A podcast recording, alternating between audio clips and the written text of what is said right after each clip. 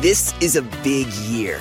The Ohio Lottery's golden anniversary. 50 years of excitement, of growing jackpots and crossed fingers. 50 years of funding for schools, of changed lives and brightened days. 50 years of fun, and that is worth celebrating. So watch for can't-miss promotions, huge events, and new games that will make the Ohio Lottery's 50th year its biggest one yet. Learn more at funturns50.com. The living room is where you make life's most beautiful memories. But your sofa shouldn't be the one remembering them. The new life-resistant, high-performance furniture collection from Ashley is designed to withstand all the spills, slip-ups, and muddy paws that come with the best parts of life. Ashley high-performance sofas and recliners are soft, on-trend, and easy to clean. Shop the high-performance furniture in-store or online at ashley.com. Ashley, for the love of home.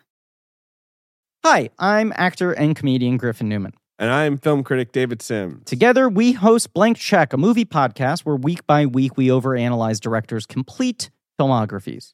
In each new series, we discuss filmmakers who experience early success and are issued a series of blank checks by Hollywood to make their own crazy passion projects. Now, sometimes those checks clear, and sometimes they bounce, baby. We're joined each week by incredible guests, including actors, writers, and directors. So you can follow Blank Check with Griffin and David on Spotify for new episodes every Sunday. The year is 2003, and at Christmas, you tell the truth. So boy, are we about to, about the movie Love Actually.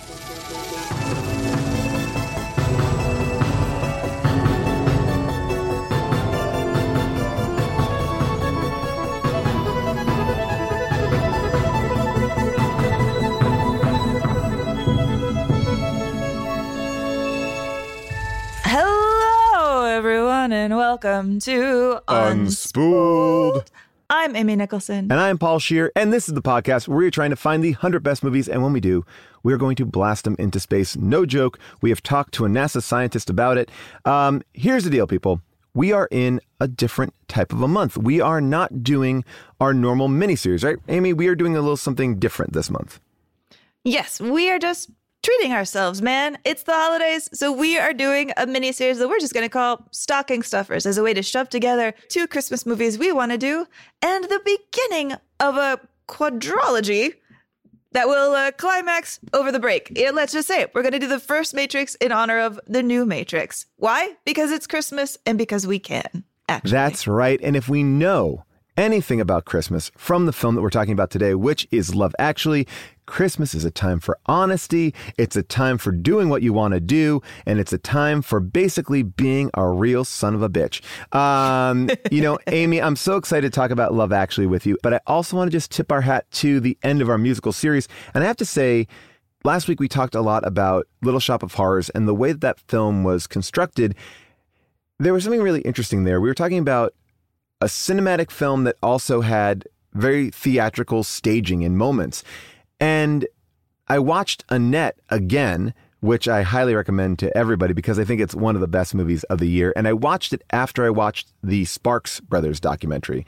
And watching them back to back actually gave me a much better sense of that movie, which I already loved, but I loved it more. And I couldn't help but see the similarities in Annette and Little Shop of Horrors. There is a tremendous amount of theatricality to that. You could see this as a staged production, but also some really amazing ways that it's, you could never see that on stage, incredibly cinematic. So I just couldn't stop thinking about Little Shop of Horrors in watching Annette. I didn't know if you had seen any similarities between the two. I really like Annette too. It's interesting. We're starting to build into the awards conversation at the end of the year, the top tens of the year. I don't think Annette has been getting enough praise. I think Annette came on really strong in the summer.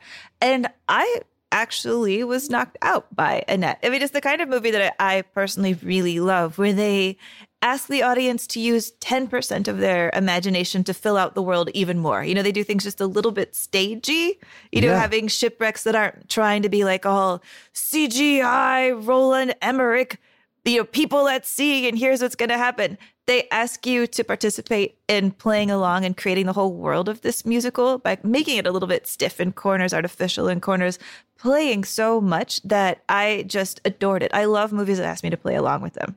Which I guess is why I love musicals, because that is the key of them. By the way, did you know that there is a musical connection to Love Actually?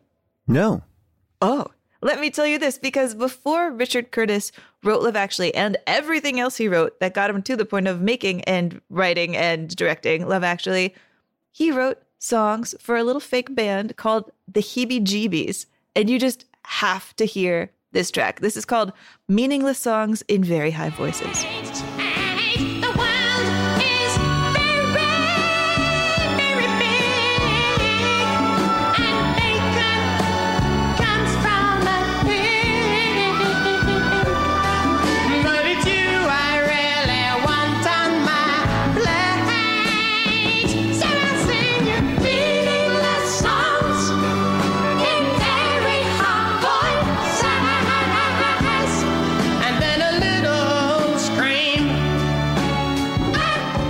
Richard Curtis has given the world a lot, and I want to say that now before we talk about Love Actually. Oh, wow. Interesting. Okay, well, you know what, Amy? We are kind of keeping a musical going because music plays a very big part in Love Actually, and it plays a very big part in the holiday season. And you know what? I guess I feel it in my fingers and I feel it in my toes. I think Unspooled is all around me. Let's unspool it and see how it goes. You should really get that checked out. The year is 2003. Armed undercover sky marshals begin flying on aircraft to prevent terrorist attacks following 9/11. The new U.S. Department of Homeland Security officially begins operations. Remember that? Code red, code blue, code yellow. The U.S. and the U.K. start their shock and awe campaign with massive airstrikes on military targets in Baghdad before the invasion of Iraq by land forces. To protest France's stand on Iraq, some Americans are buying freedom fries with their burgers. We are fucking idiots. Apple launches iTunes and sells 10 million songs within 4 months of launch, and that's before they made you mandatorily download that U2 album. The popular films of the year include Lord of the Rings, Return of the King, Finding Nemo, Matrix Reloaded, and today's film, Love Actually. Amy, it's a daunting task, but who's in it, what's it about, and who made it, and what was on the charts? Oh my God. Okay, here we go. Love Actually is written and directed by Richard Curtis. Richard Curtis, in addition to writing songs for the Heebie Jeebies, was already a major figure in British comedy and British romance and British romantic comedy at the time that he made this film. He was already a commander of the British Empire because he had written Blackadder. He wrote Four Weddings and a Funeral, which set a record for being the highest grossing British film of all time. Then he wrote Notting Hill, which set the next record for the top grossing British film of all time. Then he did Bridget Jones, the Bridget Jones sequel. He recently did Yesterday. And he finally started directing films with this one, Love Actually, a movie that was so hyped up. Everybody was at the premiere because every actor that British people love was in this movie. Plot summary. Jesus Christ. Here we go. All right. There's like 9 romances. Hugh Grant is the prime minister who's romancing his underling, played by Martine McCutcheon. Liam Neeson is a grieving widow trying to help his stepson find love while he hopes to find his own Claudia Schiffer. Laura Linney has a crush on a guy in her office. Bill Nighy plays like this rock and roll, sleazy, drug-addled star trying to get his song to #1 on the charts. Colin Firth is a guy whose girlfriend cheats on him, so he falls in love with his Portuguese maid. Emma Thompson is married to Alan Rickman, but he is having an affair with his secretary. Martin Freeman and Joanna Page are 2 stunt doubles doing a porn in a movie who are humping each other. And Keira Knightley has just married Chiwetel Ejiofor, and yet his best friend Andrew Lincoln has a crush on her. Did I cover everybody? Because that is a lot. There's a couple more characters here you didn't mention. Of course, the great Rowan Atkinson, who is written to be an angel, but we'll get into that. But yes, we're going to break down this movie, and anything you missed, we will get into. Now, I should say up at the top, part of why it's really important that we do this movie is because in 2016, it beat out It's a Wonderful Life as Britain's favorite Christmas movie. And as It's a Wonderful Life is one of our favorite Christmas movies, and I think the best Christmas movie that the AFI had on its list so far, yeah, you win, Love Actually. You have demanded the right to come on this show to get serious consideration. This is a film that Richard Curtis said, he was inspired by Nashville. He said, this movie is my Pulp Fiction. This is a movie that aspired to be one of the greats and has been remade more times than Nashville and Pulp Fiction put together. There's versions of Love Actually in Dutch. It's called Love Is All. In Hindi, it's called Salute to Love. In Polish, it's called Letters to Santa. In Japanese, it's called It All Began When I Met You. In Russian, where it is called New Year's Trees. It is an everything movie. Take a listen. So if you've got a framed picture like, for instance, this one of blue, you can just write on it. A lot of kids watching, Billy. Oh, yeah. Hiya, kids. Here's an important message from your Uncle Bill. Don't buy drugs. Become a pop star and they give you them for free. And I do believe it's a commercial break. Love Actually came out on November 3rd, 2003. As Paul said, it was a pivotal time because this movie talks about love in the era of 9/11. On the charts that time, when you take that and rewind it back, is a singer who is just becoming her own brand, actually. She was on the charts with her second song to ever hit number 2, It is Beyoncé and Baby Boy, a song about your fantastical dream romance. Baby boy, you stay on my mind.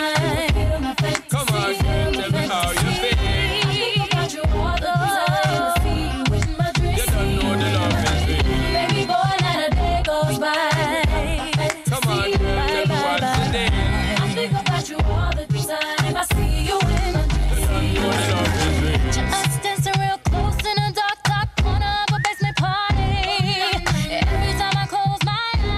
Man, you go back and watch this video, Paul. It makes me feel old to see Beyonce so young. You know, I got to say, I think Sean Paul looks even better. All right, so Amy, before we start, let's just check in with each other about where we are at with this film. Like, what is our journey with it? Because unlike a lot of films we've done on the show, this movie is incredibly popular. We're in the middle of the holiday season, and it's hard to escape this movie. I think I've seen this movie not once, not twice, but probably upwards of 10 times. At one point... That's a lot of times, Paul. I know. You know, at one point, I actually sat down with a notebook and like mapped out the movie because I was so interested in how you would do a giant ensemble like this. I really wanted to understand how many scenes were in it and how many times they cut back and forth. And I had all these like little charts and I wanted to try to find that for today, but I couldn't find it. And it doesn't mean anything, but it is a masterful film in the sense that it is this gigantic ensemble with amazing actors and it's really deftly directed. I have opinions about it, but as far as pacing is concerned, the movie really flows in a way where I think hides a lot of its flaws. Oh, yeah. I mean, Richard Curtis has psychoanalyzed his own film and said he thinks that part of the reason why it's so successful is because, and this is his quote, it's got so many plots that people can't remember what's going to happen next. So it's satisfying to rewatch, not like a thriller where you know who's about to get killed. I would agree with that because I feel like Love Actually comes on and it moves so fast that it is incredibly easy to just watch, to just put on, to sink into. And I would say, despite it all, it is a great movie in one rubric, absolutely. Because if you're going to say, hey, do you want to put on a movie with a bunch of your friends where you feel like it's okay if you hang out and also yell at the screen and bond together? This is a perfect movie for that. This is the dream movie to put on when you don't want to like totally sink in and watch it, but you want to be around people and you want to have a shared experience. Watching this movie is like entering a fugue state where you disappear back into the mindset of 2003. I mean, this is the way I feel about a lot of movies that I've seen recently. I put The Last Jedi in this category where it's, I call it an Indian restaurant movie, which is every time you go to like a fun local Indian restaurant, they're playing like these great Bollywood films. And occasionally during dinner, you look up and you're like, whoa, that looks cool. And then you go back to eating and you're talking, oh, and everyone watches the screen for a second. You go back and it's visually cool and you like those people and you're kind of engaged. That's like, I mean that in the highest compliment. It's just sort of a, oh yeah, we're here, we're in, we're out. It's not a movie to be, I think, sliced and diced or analyzed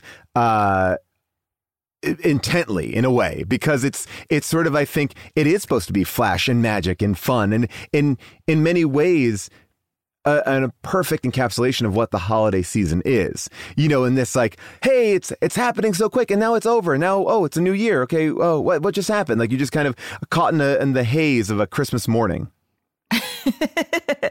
Although I would say this is a movie, in fact, now to be like psychoanalyzed incredibly deeply. I would like to psychoanalyze it just beginning with the title. I mean, Love Actually. Love Actually. Like, what does this title mean to you? Does it mean that Richard Curtis is saying this is actually what love is? Because I always get thrown by this title, and I was listening really closely when you hear it for the first time. You hear it for the first time when Hugh Grant at the beginning is talking about, you know, the greed and misery in the world, alluding to 9/11, and he says the title like this. General opinion's starting to make out that we live in a world of hatred and greed, but I don't see that. Seems to me that love is everywhere. Often it's not particularly dignified or newsworthy, but it's always there. Fathers and sons, mothers and daughters, husbands and wives, boyfriends, girlfriends, old friends. When the planes hit the Twin Towers, as far as I know, none of the phone calls from the people on board were messages of hate or revenge. They were all messages of love. If you look for it, I've got a sneaky feeling you'll find that love actually is all around. Okay, the way that he says it, he says, love actually is all around. He emphasizes a different word. And I find that kind of weird. Like, I feel like he should be saying love actually is all around, or love actually is all around. But he says love actually is all around. And I don't know why, but this really screws with my head. I don't understand what you think he's pushing by emphasizing is. He's emphasizing the existence of love, not what love is. Do you know what I mean? No, but I think when you chop it to love actually, you're saying this is what love is. No, you see, I think we're catching him. Love actually is here. And I think that that's something different. You see, I think he's in the middle of an argument. He's like, no. Love actually is all around. Someone said to him, love isn't around. And we're just hearing his side. He's like, no, it is around. Okay, but see, no, this is what I'm getting at. This is what I'm getting at. Is this title, you know, arguing with somebody who says love isn't? Like, as yes. in love doesn't exist? Or yes. is it saying, I think love is like this? Is it about the definition of love or the existence of love? This is all right. This movie is incredibly flawed. I'm going to say a couple things here, too. And just so everyone knows, did I cry at the end of this movie after I've seen it 10 times and analyzed it? Yeah, I fucking cried 3 times during this movie. So when? I'll tell you all about it. I'll break it down. I mean, throughout. And then do I get sucked into romance and rom-coms? Yeah, I love it. So I don't want anyone to think I'm a Grinch here, but let's break this down, because this is an argument to 9/11 culture in the craziest way. Like the opening line where he is talking about, on 9/11, people didn't call and out of revenge or hatred, they called with love. Yeah, no shit, motherfucker. Those people were dying. Of course, they're calling their loved ones, not their enemies. Who is dying and calling their enemies? Like, it's a flawed argument to start with, right? And I think the idea is we're in a state of war, right? We have Homeland Security, we have bombings, we're bombing other countries, we're living in a state of fear, and Hugh Grant is saying, you know what? We're in war, but we actually are surrounded by love. And then the entire movie is the most fucked up love, the most destructive, toxic love. It's not a feel-good movie. This is a fuck you movie on every level. But it's like it's almost like saying, like, there's no crime, and then all you do is just show people get mugged the entire time. But it's like, there's something so weird. It's like the love that they're showing is bad for the most part, like 90% of it. I wrote it down. There's like 2 or 3 loves in this Love Actually that are healthy. And one is a medium. I'm impressed you found that many loves in this movie that are healthy. I mean, but first, like, let's just even talk about that opening, because he's doing this over documentary footage of like real life people hugging at an airport. It is real. Or is it shot that way? Okay. It is real. What they did is they went to Heathrow with hidden cameras. And so they like recorded people with hidden cameras. And then like when they found people that they thought looked good for the clip, they walked up and they got their permission to use it. Now I have to say, like, There's what, like 2 minutes of hugging in this movie and then like another minute of hugging at the end. It took them apparently a whole week of being at Heathrow to get that footage, which makes me think... because airports fucking suck. In the middle of 2001, like right after 9/11, you think everyone's walking through the airport with their assholes like so tight because they think they're going to die. That's international flights. Like airports were not a chill place after 9/11. Airports were like, take off your shoes, your socks, your jacket, your go through your bag. Like that was not a fun time. And the way that they make the airport at the end, we'll get into the airport at the end. But yeah, of course it took 2 weeks. Of course. You weren't even allowed in there. Yeah. Well, it took a whole week. It took a whole week. And I think the fact that it took a week to get like 10 hugs kind of says from the beginning that this movie is taking place in an alternate reality. Also, I would like to say that the people that are getting hugged in the opening of this, the kind of love that you see is a lot of like mothers and daughters, fathers and sons, types of love that aren't really represented in Love Actually. Love Actually is about like a specific kind of love. Love Actually is about, I have a crush on you and I don't know how to say it. That's what Love Actually is. It's Love Actually is even worse than that. It's like, I have a crush on you and I don't even understand you or had a conversation with you. And that is the love that is being forwarded throughout this whole movie. And I'm not trying to have a woke perspective on it, but this is simply like, this is, I mean, I know it's been played to death, stalker level love. You're right. Okay. Who falls into that category? Mark, who is in love with his friend Peter's wife, Keira Knightley, who, by the way, is 18 in this movie. Wow. And tucks her ears into a cap. Never saw that before. Didn't know. Is that a thing that women do? Do they tuck their ears into caps? I guess if they're cold.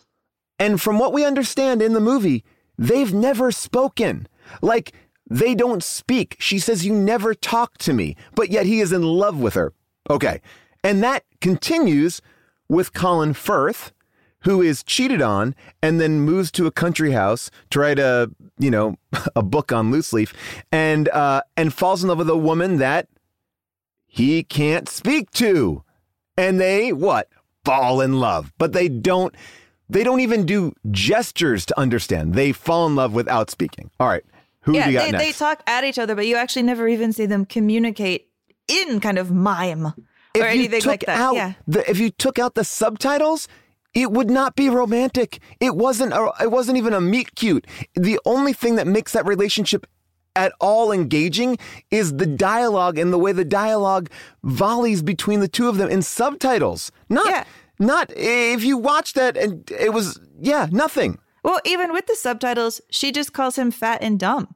Oh, like, well, this whole movie is about fat shame. Right. I mean, every character is called fat, and like that's the other. Love is all Love Actually, and fat people are gross. Should be like the underlying of this, because like there is this thing where everyone's being like ridiculed, like, oh, you're the princess of Dunkin' Donuts. Oh, she's got big thighs. Oh, we call her fat. Like, I'm like, oh, Jesus, my dad calls me plumpy.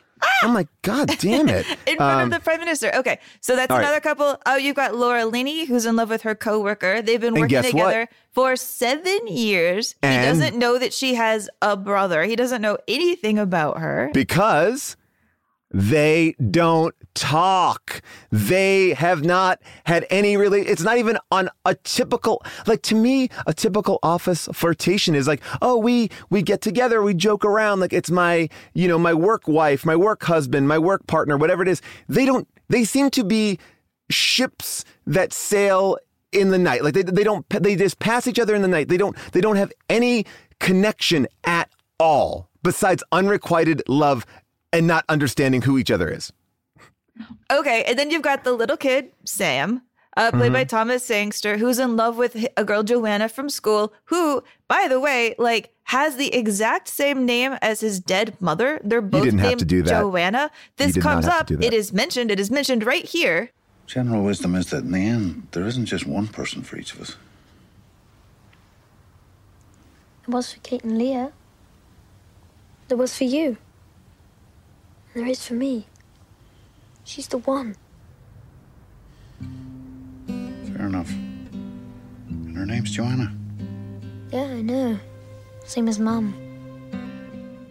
And then it is somehow never brought up again that the kid might be dealing with something else because his mom has just died at the very beginning of the film. Oh. And it does not come up again. Well, except that he's magically in love with a girl with the same name. And guess what? He's never talked to her. He has never spoken to this girl. Like everything that Liam Neeson tells him to do, it never says, like, have you talked to her? He literally says, she doesn't know I exist. I'm in love with her. She's perfect. She's going back to America. You're talking like she's a little Mariah Carey. I want to unpack her in a major way. But yes, another unrequited love. Man, oh man. All right. So then the other ones, these are the ones that I thought were a little bit more flexible, like some, not saying right, but flexible.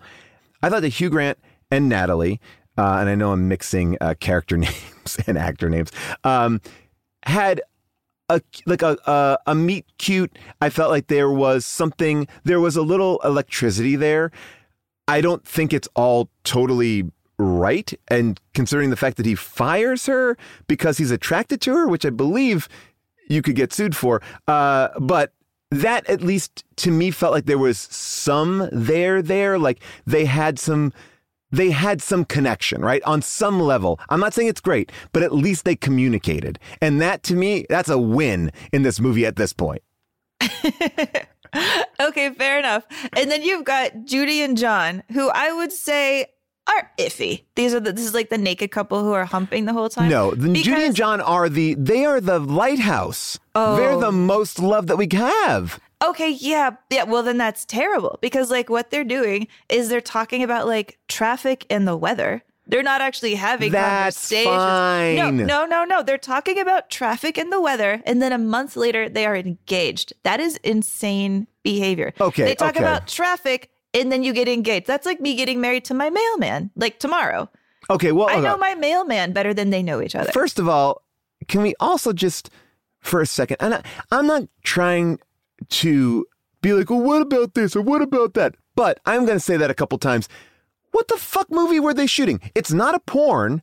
Because it looks way more, they're not doing lighting setups for a porn. So it's like, what kind of movie has that much hardcore fucking that they're working for a month? Like they're working nonstop in a hardcore fuck movie.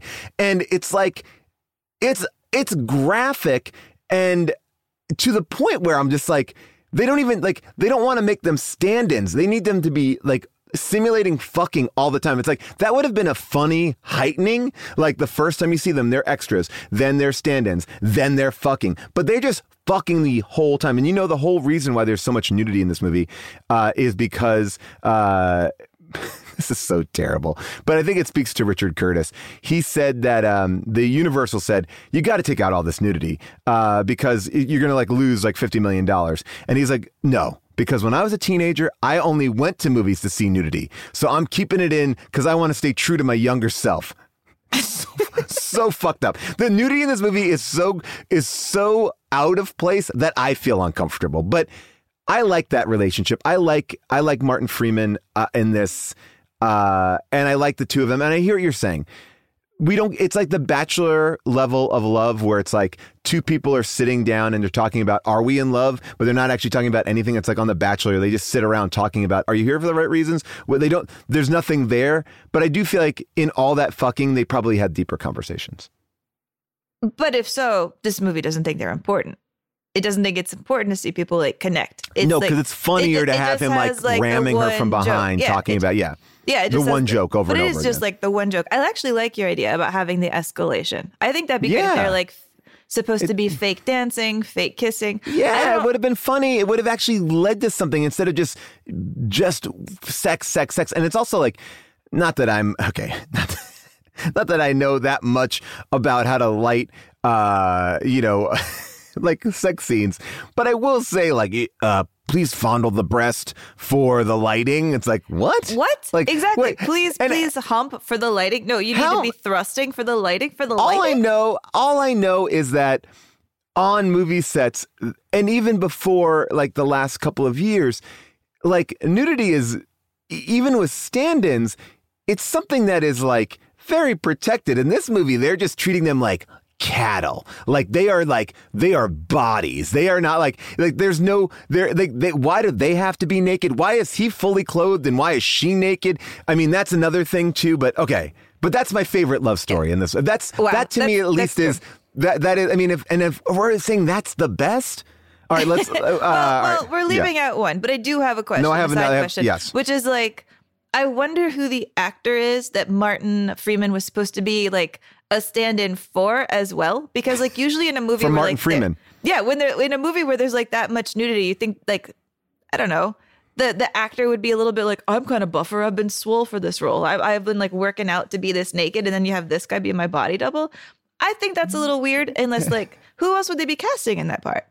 Lars Van Trier? Is it a Lars Van Trier movie? Maybe. I mean, I also I can't make heads or tails of the sets of that movie either. I mean, this makes me a little bit uncomfortable to say this out loud. But I do feel like when you look at pictures of Richard Curtis, it kind of looks like Martin Freeman of the future, like Martin Freeman, that's if funny. He could time travel, could be Richard Curtis. So I imagine that there's a little bit of wish fulfillment in casting a guy who looks like his younger self in this part.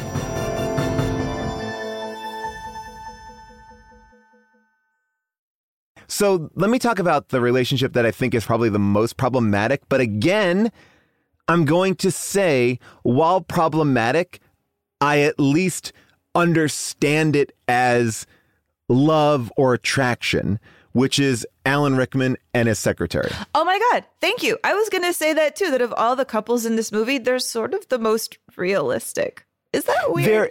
No, it's like there is something there that's like a sexual energy. There's like that little moment of flirtation when he calls her outside to say like what she wanted for Christmas. I like, I know we're not supposed to want him to do that. And I don't really want him to do that, but I recognize it. Like, I recognize, like, oh, that's a flirtation. That's an interesting flirtation. But the problem with that relationship is, in my opinion, what's so wrong with his wife? Because they also seem to have, like, a pretty good thing, too. They don't seem broken. And I think that that's something interesting, too. And I wanted to break that down with you as well. Like, I like showing Alan Rickman and Emma Thompson as being, like, love that has stood the test of time, or has been like, what is love that has been together for a decade? Love isn't always just about new love. You know, new love is boring because we all can tell what new love is. But like, long love is an interesting story to tell too. Well, yeah, I mean, they're like, Emma Thompson and Alan Rickman are the only examples of old love in the movie, and so it's a little sad. Laura Linney and her brother too. Okay. Brother, okay. But let's talk about right. Love, I mean, if we're talking about like romantic love, okay, I wanted to. Her brother who tries to like hit her in the face. Yeah. Oh my gosh, that scene. That scene is like. Yeah. There's a lot of problematic stuff. Right. But like, but when Emma Thompson and Alan Rickman, when they are the only old love, then this movie is basically saying old love cannot last. When like hot secretary comes into the picture. Hot secretary, who I will say is so over the top, like sitting around with her legs spread open that's not even comfortable looking. No, she seems like she's like she is trying to like, almost like she was sent here to seduce him. Like, oh my God. Yeah. Like the Terminator. That's what I was thinking. Yeah, she's like the Terminator of sex fucking. Terminator. Yeah. She really is. I mean, and it's like, I at least get why she likes him, or I don't even really know. I mean, but I guess they work together, so there's like some connection and unrequited love. And again, we're not seeing the meat of any relationship. It is the Bachelor of rom-coms. It's like we're not seeing really anything more than like the biggest stereotype of these characters. Can we talk about the other love that I think is good, which is, but really doesn't really pay off until the end, but Bill Nighy and his manager. Yes, I was terrified that you're going to say the guy who goes to America to get laid by girls who think British accents are hot. Oh, I mean, I'm not even putting that in my love. Like, that doesn't even get in the love. That doesn't even get in the love. Like, that's not even part of the discussion, I don't think, because that is just, like, that's Jacob's Ladder to me. That dude died on a plane crash. That dude was on a 9/11 plane, and that is a fantasy that he is having. Like, that can't be anything but that. I mean, and by the way, they got like the hottest like Maxim CoverGirl models for that sequence. It's so outlandish.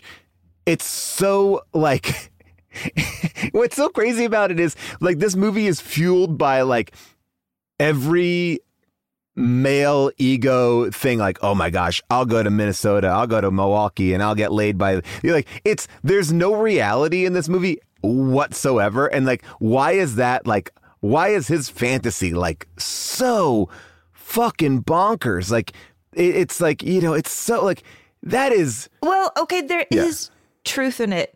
I would say that a British accent makes a man 15% hotter.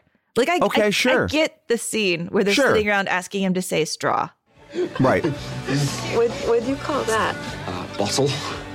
Bottle. What about this? Straw. Straw. What about this? Table. Table. Oh, it's the same. But yes, it is bonkers that they only have one bed to share between four girls and that they're too poor to, like, buy pajamas. But they at least have money to go out and, like, be at the bar. Amy, I mean, that... Like, it's also a what you're describing house. There is they live in a you are describing house. A porn fantasy. Like, that is a letter to Penthouse. Like, that is doing nobody any like great, fine.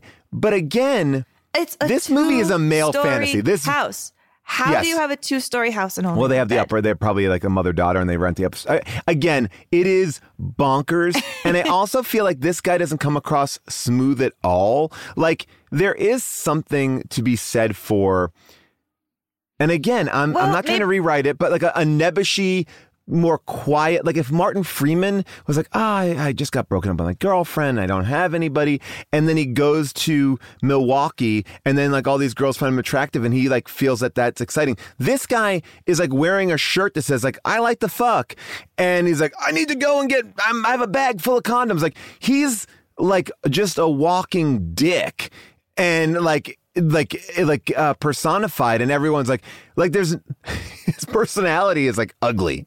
You know what I'm saying? Like, he's not charming at all, I don't think. I mean, maybe he is part of the film's, I would say, deserved at this time anti-Americanism. I mean, because basically what? You have like three different American characters in here. Laura Linney is fine. She's nice. The movie doesn't hate her, but she is also like the character who winds up totally alone and doesn't even manage to make it to like the airport scene at the very end. It's just sort of like, that guy didn't date you. He left because like you had to go see your brother, and now you don't even get a happy ending. Like, she's the only one. No, they come back. Don't they come back on Christmas? Like, they have like a little moment on Christmas Eve, right? He like says Merry Christmas and then leaves her alone. Mm. So it doesn't go anywhere. So like that American is punished. And then like there's these dumb American girls who will just sleep with anybody with an accent. Like, there's actually they were at the airport scene, Shannon Elizabeth and Denise Richards, and they like walked up to Hugh Grant and introduced themselves. And Shannon Elizabeth apparently said to Hugh Grant, I am so embarrassed that I'm dressed this way. I feel like a hooker. And Hugh Grant said, my favorite. Oh, well, I guess. Charming humor, maybe. Charming, yeah, sure. I mean, charming. Boy, oh boy. Remember that? I mean, I remember being such a Hugh Grant fan. I think that came out around 9 months, which was a movie that I really liked when I saw it back then. And that was such a scandal. We have really, way to go us. We have really upgraded our scandals. I mean, that is nothing now. That's a blip on the radar. That wouldn't even make like network news for a half a day now anymore. Picking up a sex worker, that wouldn't even rate anymore. Man, I remember that happened. And then a few years later, I moved to LA and I drove by the intersection where it happened. And I felt a little bit of a thrill of glamour. Like, ooh, oh, I got to see what that LA. Is. Glamour happens here. It was by a donut shop at the time. And then there is, of course, the ultra American, Billy Bob Thornton as the president of America, who shows up just to sexually harass the prime minister's secretary. In like the fastest sexual harassment scene I've ever seen. It's like Hugh Grant is in the room with him. Hugh Grant leaves to get a manila folder. And I counted it. It takes Billy Bob Thornton 20 seconds to sexually harass Natalie, his secretary. After which Hugh Grant gives to give his like big dramatic kind of like, I'll show you America speech. Yeah. I fear that this has become a bad relationship. A relationship based on the president taking exactly what he wants and casually ignoring all those things that really matter to Britain. We may be a small country, but we're a great one too. Country of Shakespeare, Churchill, the Beatles, Sean Connery, Harry Potter, David Beckham's right foot, David Beckham's left foot, come to that. And a friend who bullies us is no longer a friend. And since bullies only respond to strength, from now onward, I will be prepared to be much stronger. And the president should be prepared for that. Which I would like to say is the one bad relationship in this movie that is actually called out as a bad relationship, even though other people are like cheating on each other left and right. But by the way, it's only called out as a bad relationship once Billy Bob Thornton, like, and I'm using this term not because I believe it, but I'm going to simplify it, touched his property, right? Like basically if Billy Bob Thornton did not touch Natalie, there would have been no speech. It was like, you touched my girl. Now I'm mad at you. So even that is like the big speech is also coming from a totally wrong-headed place. Yeah. And also the person who like apologizes for it, the only person who apologizes for it is Natalie, the person who got assaulted at the end of the movie right before they finally get together. I just wanted to say thank you for the Christmas card. You're welcome. Look, I'm so sorry about that day. I mean, I came into the room and he sinked towards me and there was a fire and he's the President of the United States and nothing happened, I promise. And I just felt like such a fool because I think about you all the time, actually. And I think you're the man that I really love. Oh, wow. That really was just round the corner. By the way, this scene, this whole interaction of like Hugh Grant, boyish prime minister huffing up against like bullying, vaguely Southern American president, of course, was like paralleling Tony Blair and his relationship with George Bush at the time, which put Tony Blair himself in a weird position. Like people were like, be more like Hugh Grant in Love Actually, which is a very weird thing to say to a person who's like actually a politician. But they're like, stand up to him. Hugh Grant did it like right after he danced to Jump. Like, why don't you do it? And Blair finally had to give like a speech where he said, I know that there's a bit of us that would like me to do a Hugh Grant in Love Actually and tell America where to get off. But the difference between a good film and real life is that in real life, there's the next day, the next year, the next lifetime to contemplate all the ruinous consequences of easy applause. But he actually had to address it. Address the fact that this fantasy movie made him look like weak for not being as tough on George Bush as Hugh Grant was on Billy Bob Thornton. And it's interesting because this movie is a post 9/11 film, but they are parodying Bill Clinton. That is not George Bush. Like he is dressed, you know, Billy Bob is dressed as Bill Clinton, like that tie, that look. I mean, he doesn't look like him, but that's what I think they're going for there. They're not going for George Bush. Well, it's like a mashup. It's like a mashup. I think it's like the politics of George Bush and the actions of Bill Clinton. The other and probably the most confounding are we still talking about relationships? Jeez. We are. I mean, well, that's what the whole movie is about, and we have to kind of break them all down. I mean, the other one that is really tough for me is Liam Neeson, who I think is doing... I mean, look, everybody in this movie is actually doing a great job. I have no real... Like, I have issues with their characters. I have no issues with them as actors. And, like, Liam Neeson is a grieving stepfather, and I had a real issue with this, and I want to know if it like stuck out to you. Like they really wanted to like hammer home stepson. Why stepson? Like why not just make it his son? This is his wife and this is his son. But they get like and when Claudia Schiffer shows up, and it's not really Claudia Schiffer, it's just somebody. I mean, it is Claudia Schiffer pretending to look like Claudia. Whatever. The idea being that he immediately says, she's like, oh, I know your son. He goes, stepson. Like I'm not spoiled. I didn't drop my seed yet, so I still got a good one here. Like that, don't worry about that one. That's my dead wife's. Like, I'm a stepdad. It was such a weird. There's so many weird choices that this movie makes, and that being a giant one. Like, it's just why overcomplicate the situation? Like, that's his stepson, and why is he like always saying stepson, stepson, stepson? It's like. That's true. Why? Is it because it would be too weird if it was his son, since all they do is talk about chicks? I mean, is it because it's a little less creepy to obsess over a child's love life if you're not related to him? No, as I say that out loud, it suddenly seems more creepy to obsess over a child's love life if you're not blood related to him, because that's like literally all they talk about. They watch Titanic together. And then there's kind of that screwed up scene where they're watching Titanic together. They're doing the arms thing on the couch. And then like the little kid tries to fall back into Liam's arms and he like lets him fall down. And he says, "You trust me, fool," which like, he's pranking his kid, his stepson, whose mom just died, by like not even catching him when they're watching Titanic together to do the trust fall. And I had a thought watching this movie. I'm like, here I am watching a movie that is beloved by so many and that I consider to be a pile of garbage. Is this the exact emotion that other people feel when they are watching Titanic? I'm just on the other side of it. Well, I was going to ask you about this because... it is a tricky thing. I mean, let's just say also, this movie deals with just a complete warping of time.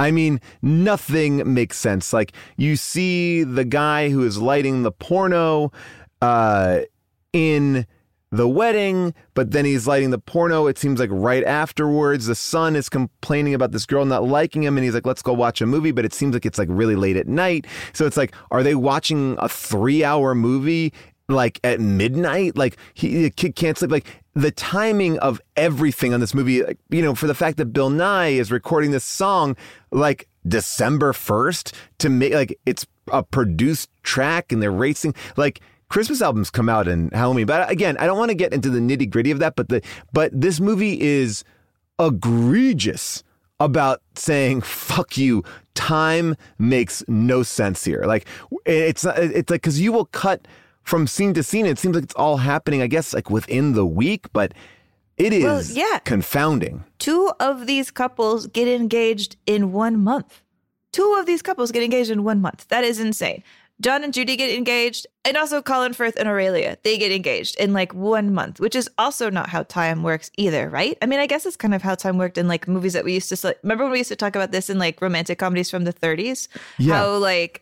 How Katharine Hepburn would meet a guy and then they'd just like get engaged and go get married the next day.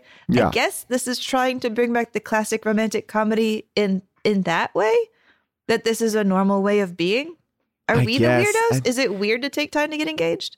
I don't know. There's just so much here, and we can get into I guess this is the conversation that we have to agree to have. Yes, we can pick apart some of the shit that really, really is stupid, but I think it's interesting to get into these other ideas, these bigger ideas, which are much more like, wait, what? Like I'll give all into my rom-com mind and not question like simple, simple logic, but I will not give over to some of these larger issues. And the first one is, for me, the way that they deal with Liam Neeson's dead wife. Like, okay, first of all, Emma Thompson is like, get over it. No one likes a wuss. And I guess she's being playful with him. But it doesn't sound that playful. No, it's like, get over your dead wife. Yeah. Yeah, and it's like, and everyone's like amping him up, like, oh, he's talking about Claudia Schiffer. And then again, we didn't even break down this relationship because it's barely a relationship. Then he meets a woman who looks just like Claudia Schiffer, and he's like, now I'm in love with you. Wait, hold on. You didn't talk to her. She just looks like someone you like. She has no authority in this world. Like, she basically is like, I'll see you again. Why? You have had nothing has connected any of these characters. And yet it's the way that I used to think in like middle school. Like, I like that girl. She's going to like me. It's like, it's such a egotistical way of looking at love. It's like it's so one-sided. But I found that the dealing with the death of this woman to be really, I mean, I think Liam Neeson may have made it too good, because the gravitas that he brings to like his grieving is so interesting, but yet the way that he's so lax with his stepson is so light. It's like, this boy just lost his mother, and you're like, what's your problem? Oh, he's in his room. It's like, help him a little bit. Like, you know, they're laughing at him like, oh, your life is over. My wife dies. Like, yeah, so does his mom. Like, it's a weird, the levels are off. It's constantly like, just like, I'm like, why is this level up so high and this level down so low? I mean, I wonder how long they were married. Like, because she has a full-grown, you know, a fullish grown son. He's like, what, 11, I think? I think the actor's 13 playing 11. So, you know, I don't know who his dad was or why his dad doesn't want custody. Come back, yeah. Maybe he's a widow. Maybe she was a widow. Who knows? Maybe it's like a whole chain of like widows marrying widowers here in this world.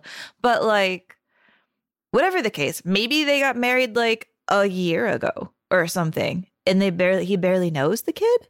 Could that make sense? But, and that's why he's like, I guess we broke down together. But where's the human spirit? Because, I mean, they also set up in the movie that he had a long time to prepare for her death. And I think that was a line that was kind of thrown in like, yeah, I've been grieving for a while. So 2 weeks later when I meet Claudia Schiffer lookalike, I'm going to be okay. Because he said, like, we had a long time to prepare for this. And she gave me different rules that I had to do for the funeral.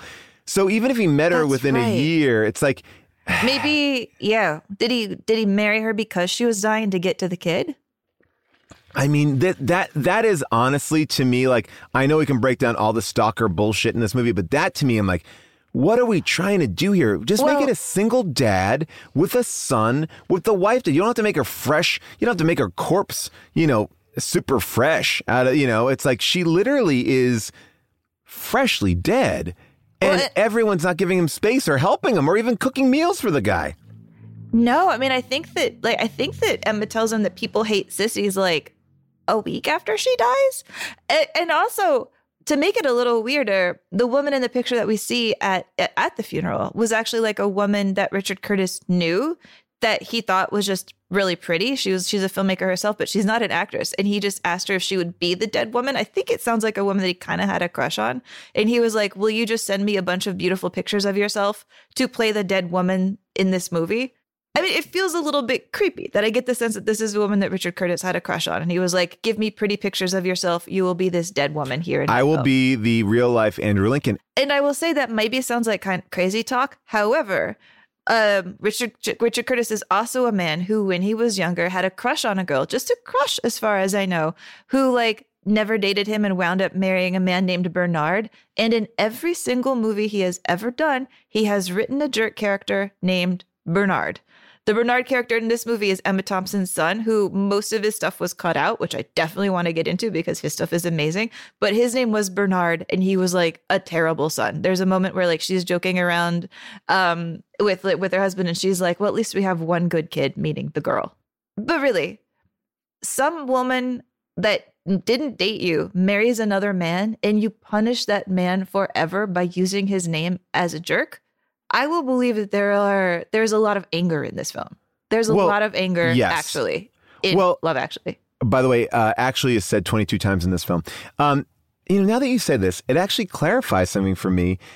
I wonder if like all these male characters are just avatars for Richard Curtis, because what you're describing is very much Andrew Lincoln's character. Andrew Lincoln goes to photograph the wedding, you know, of his best friend, and basically makes like a Yank Bank reel for Keira Knightley. Like, by the way, it's not even like, they're not even like super beautiful shots. It's really close ups on her eyes and lips. And I mean, it's like, I know people get all bent out of shape about the cue cards, like, and that being stalkery, but that to me is scarier. Like a guy just making a video, like on eyes and nose and mouth. I'm like, ooh, I will say, like, I mean, based on the art in Andrew's gallery, which is all just like pictures of dicks and pictures of boobs and pictures of butts.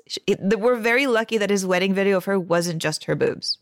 But I want to say you are absolutely on the right track. Like, Andrew Lincoln, who actually plays that character, gave an interview once where he said that Emma Freud was the script editor on Love Actually. She is also the partner of Richard Curtis, knows Richard Curtis very well, knows things about Richard Curtis. Like, the only reason that he called Colin Firth's character Jamie is so that the kids in that one scene could say, "I hate Uncle Jamie," as like an elbow to his brother. Wow. Emma Freud went up to Andrew and told him during the cue card scene that this is the closest character to Richard that he has ever written. So you are exactly on the money. Wow. Well, okay. And I think there is something really interesting about this relationship with Keira Knightley. And I know she's 18, but I think let's just ignore that because it's not like part of the story that, you know, she's probably playing up a little bit in her age, I guess. I don't know. But I don't feel like that's a major part of the story. But I will say that when she watches that video, the way that she responds to it, again, I'm going to go out and say that I think these actors are doing a damn fine job. Like, Keira Knightley walks this line of being oblivious, complimented, freaked out, and then, like, that is a hard scene to play that because that's straight up creepy. And the only reason why Andrew Lincoln is not viewed as a super creep in this movie is purely because of her reactions. And her reactions are not based in reality at all. Like, if you saw that and you're like, my husband's best friend is like has a crush on me, but not even has a crush on me, like is... This is disturbing. This is like serial killer footage I'm watching of myself. Oh, I think like, it's a little bit more romantic than that. But you're right. Like, really? You think that's romantic? Well, more romantic. She's getting married. It's more romantic than serial killer. That was our boundary, right? It's more romantic than serial killer.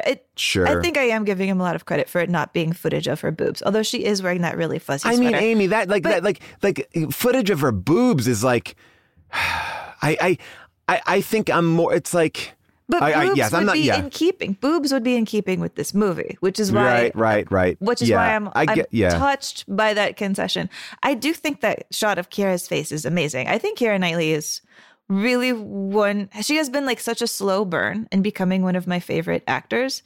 She's wonderful. She's in a very twisted movie that just came out right now called Silent Night, which I recommend if you're looking for like a really screwed up Christmas film to stream. Oh, interesting. It's basically about a bunch of like rich jerks who get together for a fancy Christmas party in the British countryside. But the thing is that there's a poison gas cloud coming and that the British people have all been given a suicide pill that they have to take that night so that they don't die a painful death in this poison gas cloud. And everybody's just very mean and they get really drunk and they're like wasting basically their last night together. But she holds that film together. I think she's just a marvelous actress. Like, her face is so expressive and thoughtful all the time, even in this scene. So it's like you go with that character and with the way that her relationship with this guy has been like, I think turned into being seen as kind of a sweet romance, as creepy as it is. She kisses him, Amy. The kissing him is the thing because that just makes it weirder. It's like it's like having a dog and it poops on your rug and you give it a treat. That's a really bad idea. Well, and also, Richard Curtis knows that this is kind of creepy because, like, in his house, when she barges into his house with Pie to get her wedding video, you see that Richard Curtis shows us that this guy owns a VHS tape of Rear Window, which has to be Richard Curtis saying, "I know this guy is a bit of a creep." But he gets kissed at the end of it anyway. And like, what does that mean? All right. So I'm going to reveal something. I wasn't going to reveal it until the end, but I feel like it's worthy of bringing up. So I did my very deep internet dive to find it, but I did watch the Love Actually sequel, the 15-minute short film that Richard Curtis made for Red Nose Day in the UK in 2017 or 2018. It's very hard to find. Red Nose Day? Actually, Red Nose Day started by Richard Curtis, so that's an interesting connection and probably a reason why this cast got together and the Four Weddings and a Funeral cast got together. He started Comic Relief and that became Red Nose Day, and Red Nose Day has kind of grown and grown in popularity, and it's a giant event that takes place, I believe, in March of every year. So it's an amazing organization. And that actually, I think, has more heart than Love Actually itself. So that shows a lot of real world heart. And what they do, and what's really interesting about Red Nose Day in the difference between the States and the UK is like people actually come and make these weird things. Like for Red Nose Day, because they know it's for charity, they got the whole cast or most of the whole cast together for this Love Actually sequel. They did like a Four Weddings and a Funeral like sequel. And, you know, it's very light. It's sketch light, but you get to see where all these characters are, like the Love Actually characters 14 years later. And like what Richard Curtis wants of these characters 14 years later is so upsetting. Like, so the scene that opens up the whole movie is Andrew Lincoln coming back to Keira Knightley's house, knocking on the door and doing the cue cards again. And, you know, still flirting with her and then revealing, hey, remember when I said I was going to get married to one of these like models again, models that they are the apex of what love is. He's like, well, here she is. And he like reveals he's married to Kate Moss, and Kate Moss is like there for the ride. And I know it's a sketch, so I'm not going to break it down too much, but it is like, it's so funny that like he finally found love with Kate Moss. And it seems like these characters haven't seen each other since the end of Love Actually. So it's like his best friend and him, they don't know what, like, I mean, even the fucking sketch, which I guess they just needed to do the cue card bit again, but like even the sketch like is like, ah, fuck it, who gives a shit? Like they of course they don't see it. You've never seen your best friend in 14 years, and then this is like you weren't at the wedding? You're like, Keira Knightley, you didn't show up to that wedding? Like this didn't happen? I mean, and then he'd have to say like, hey, by the way, I was a real weird stalker dick to Keira Knightley 14 years ago. I'm going to go back to her house, recreate that, and you're going to come with me. Would you like to do that? And then the cue cards are guessing things that Keira Knightley, like they would have to pre-plan what the cue, like the cue cards are so written out that now it doesn't even make sense. Like it's so stupid. It's so stupid. And I get it. You got to do the fucking cue cards, but at least have a little bit more like something. Do it a little bit better. Do something like, I don't know. But luckily, Keira Knightley and Chiwetel are still together very happily, or well, kind of happily. But also, like, I will say this. Why should we even root for Keira Knightley and Chiwetel Ejiofor to be together? Because like they get married, I guess, at the beginning at this wedding where there's a bunch of secretive people playing saxophone. They don't notice that they don't recognize half the people at their own wedding. They never have a conversation that we actually feel like we should care about them either. In fact, the one thing we know about Chiwetel Ejiofor is that he hates carol singers. Like the doorbell rings. She tells him that carol singers are there. He tells them to bugger off. He hates people who sing at his doorstep. So, like, you know what? I'm not invested in his happiness either. He sounds like a real jerk, too. I mean, the fact that he wouldn't come down to watch carol singers is aggressive. Like, again, like how often is it happening that you don't have any interest in seeing it? And was that a good plan? And not only, well, I mean, yeah. Again, I could get into the logic of it. Does Mark know him enough to know that he hates carol singers? Did a carol singer like run over his mom? And is that why he's so screwed up in the head? But he has to, he can't even just like not come down. He has to tell his newly wife to go tell carol singers to fuck off, essentially. Which he does like, in the sequel as well. They're like, oh, they're collecting money for Red Nose Day. He's like, ah, give him a quid and tell him to fuck off. He's a real asshole. He's like Scrooge. What's wrong with him? He's giving a quid, though. He's giving a quid. What is a quid? Is that $5? I don't know. Yeah, it's probably... It felt generous, but not too generous. They just cut to him a lot more because he's a lot more famous now. All right, so...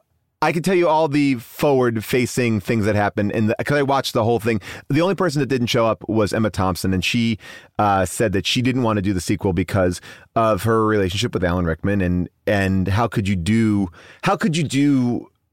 like a continuation of that story with Alan Rickman not being there? And I thought that actually was probably the most tasteful thing that both movies have done because Bill Nighy did not have that issue. Bill Nighy gets in there and is like, they're like, where's your manager friend? He's like, he's fucking dead. He's a fat man with a fat heart and he fucking died. Oh, but like, he's actually not even dead. He's actually very much alive. He is? Yeah.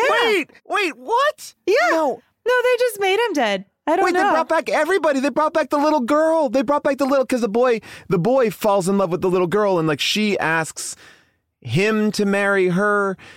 And also Liam Neeson doesn't seem... Yeah, Liam Neeson hasn't seen his son. Like, he's like, oh, you've grown up so much. I was like, wait...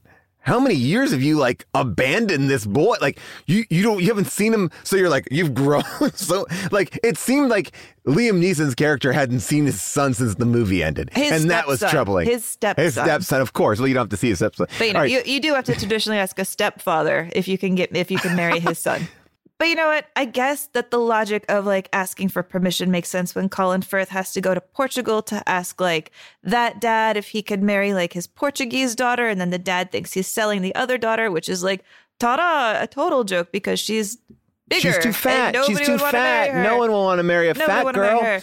I mean, I hate that. And you know I'm saying that is, just the movie has a very anti-fat bias and it's bizarre. It is bizarre because I think the movie's trying to show all different types of people, but the one thing that unites them is that everyone can slam each other's appearances. Yeah, it's so crazy. Like, once you start listening for it, that's all they say. Like, you can't say something nice to anybody in this movie. You can't even have a real conversation longer than 10 seconds in this movie without somebody saying something mean. Usually that you're fat, sometimes that you're dumb. But it really is kind of like an entire film based around this idea of, like, negging.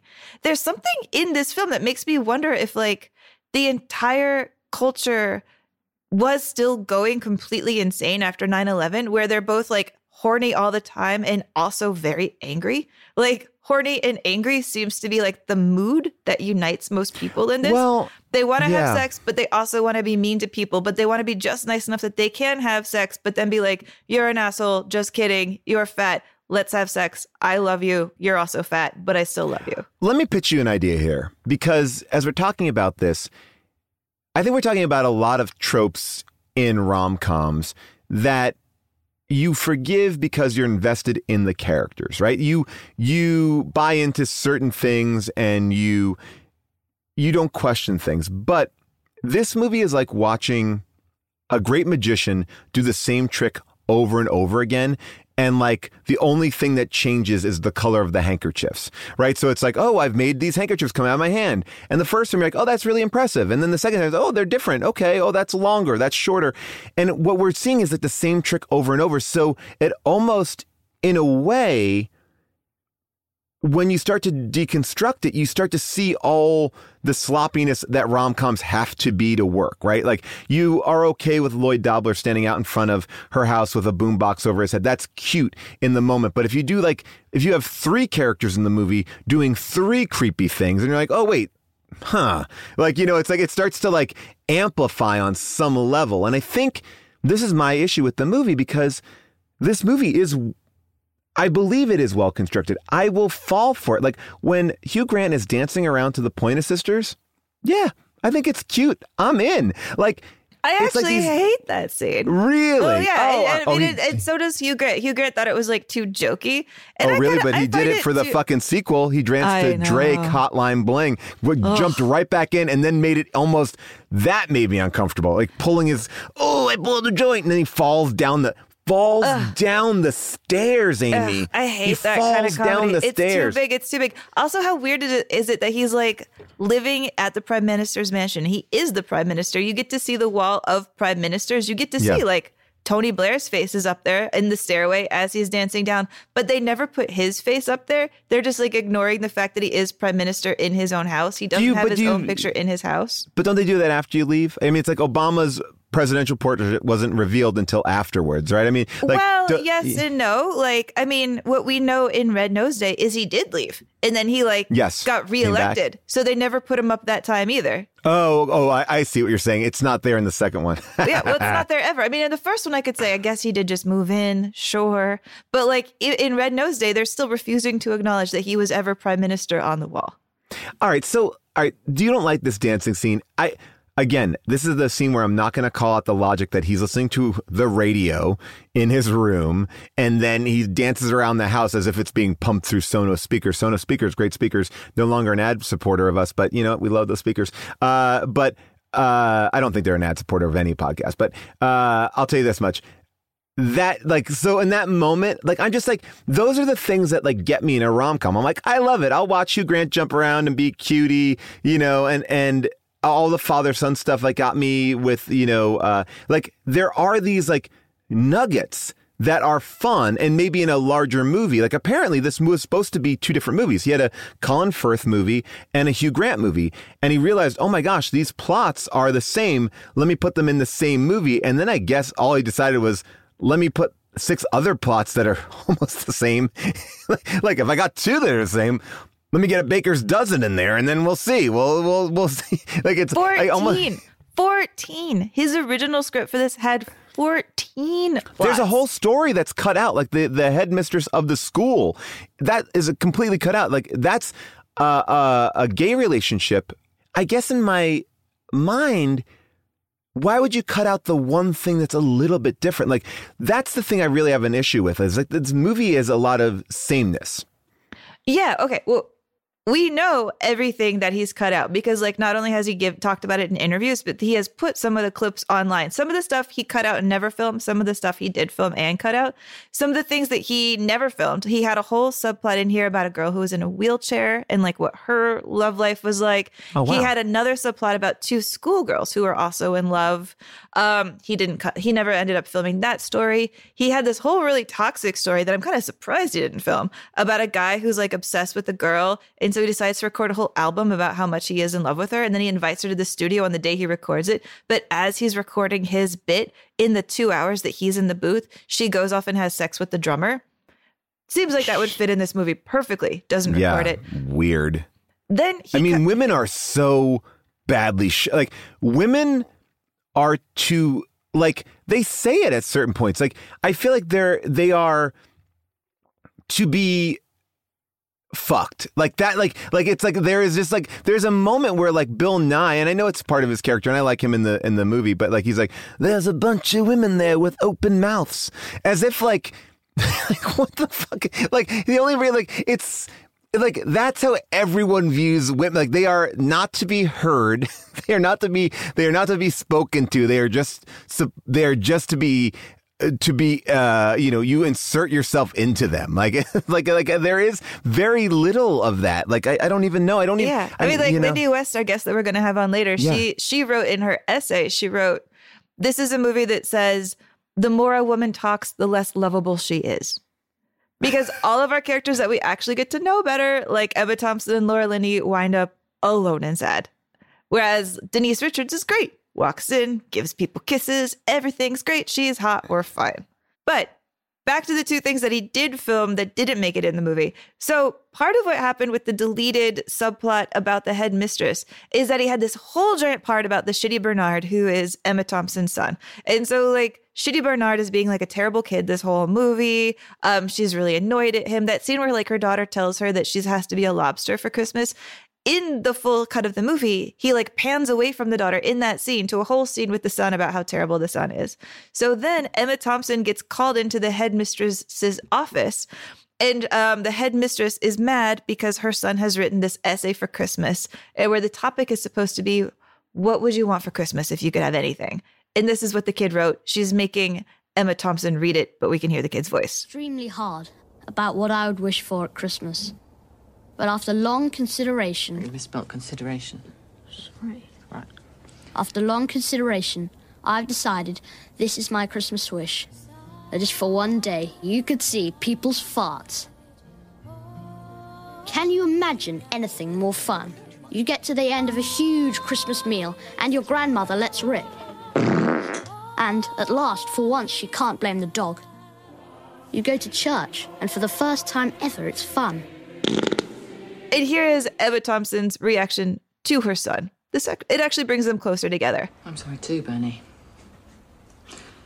Sorry and ashamed and embarrassed that I have put you in a school with such total and utter pricks that they don't get a good gag when they see one. I mean... Look, this is high-class comedy. This is first-rate stuff. Look, you're my son, and obviously I have to love you. Right now, I really love you. But because they deleted this whole plot for some reason, Then Richard Curtis had to delete his like side thing, which was going to be like this romance with the headmistress.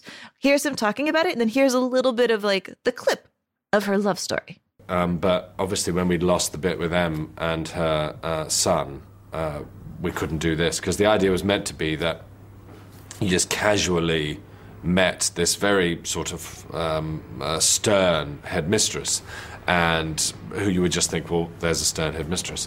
And the idea was meant to be that later on in the film, 15 minutes later, we suddenly fell in with the headmistress, and you realise that no matter how unlikely it seems that any character that you come across in life has their own complicated tale of love. But the essay was excellent. Well, to be honest, it did have its amusing side. His Christmas wish was to see people's farts. Bravo! That's my Christmas wish, too.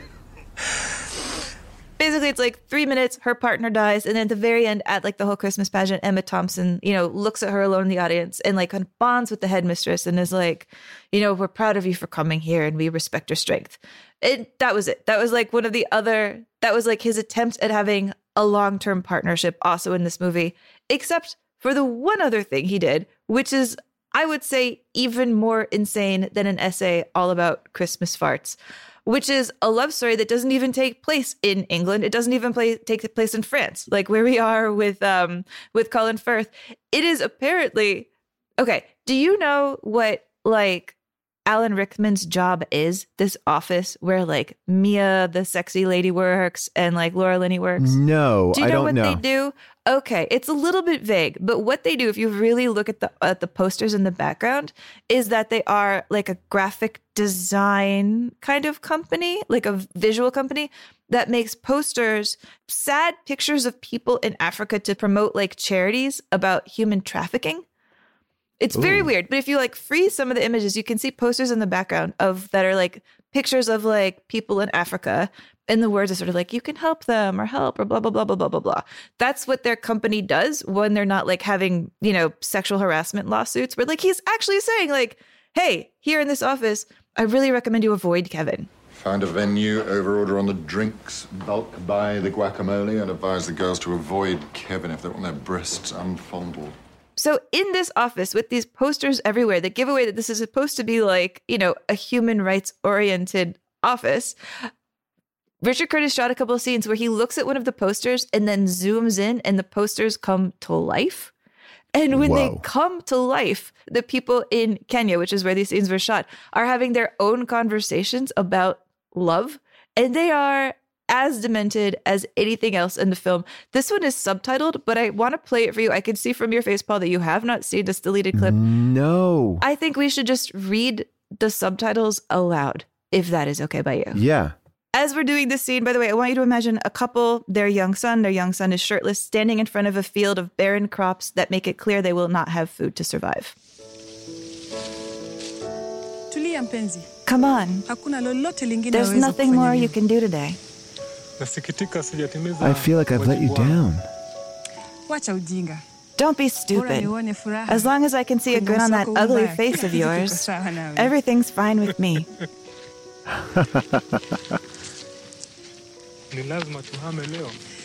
We have to leave. If we have to, we have to. Where do you think we should go? I hear Paris is very nice this time of year. So the cure is they should move to Paris. I mean... yeah. All right, well, look again. Well, look, I mean, I remember that movie Babies, which is kind of an amazing movie where it's a documentary about how people raise babies all around the world and the differences and the similarities. And there's something really interesting to do this movie and do it from a worldwide perspective, right?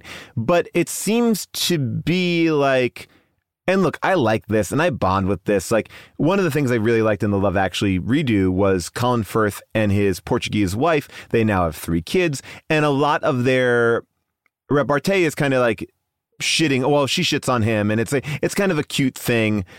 Or, it, you know, I thought it was like, I buy their bond. And I think the same thing in that scene. I buy that bond. I don't buy that point of view, especially coming from Richard Curtis, who does Red Nose Day, which is about poverty and especially in third world countries and things like that. Like, it's like, okay. I mean, but I mean, I feel like as long as you call somebody ugly or stupid, you know, you're okay.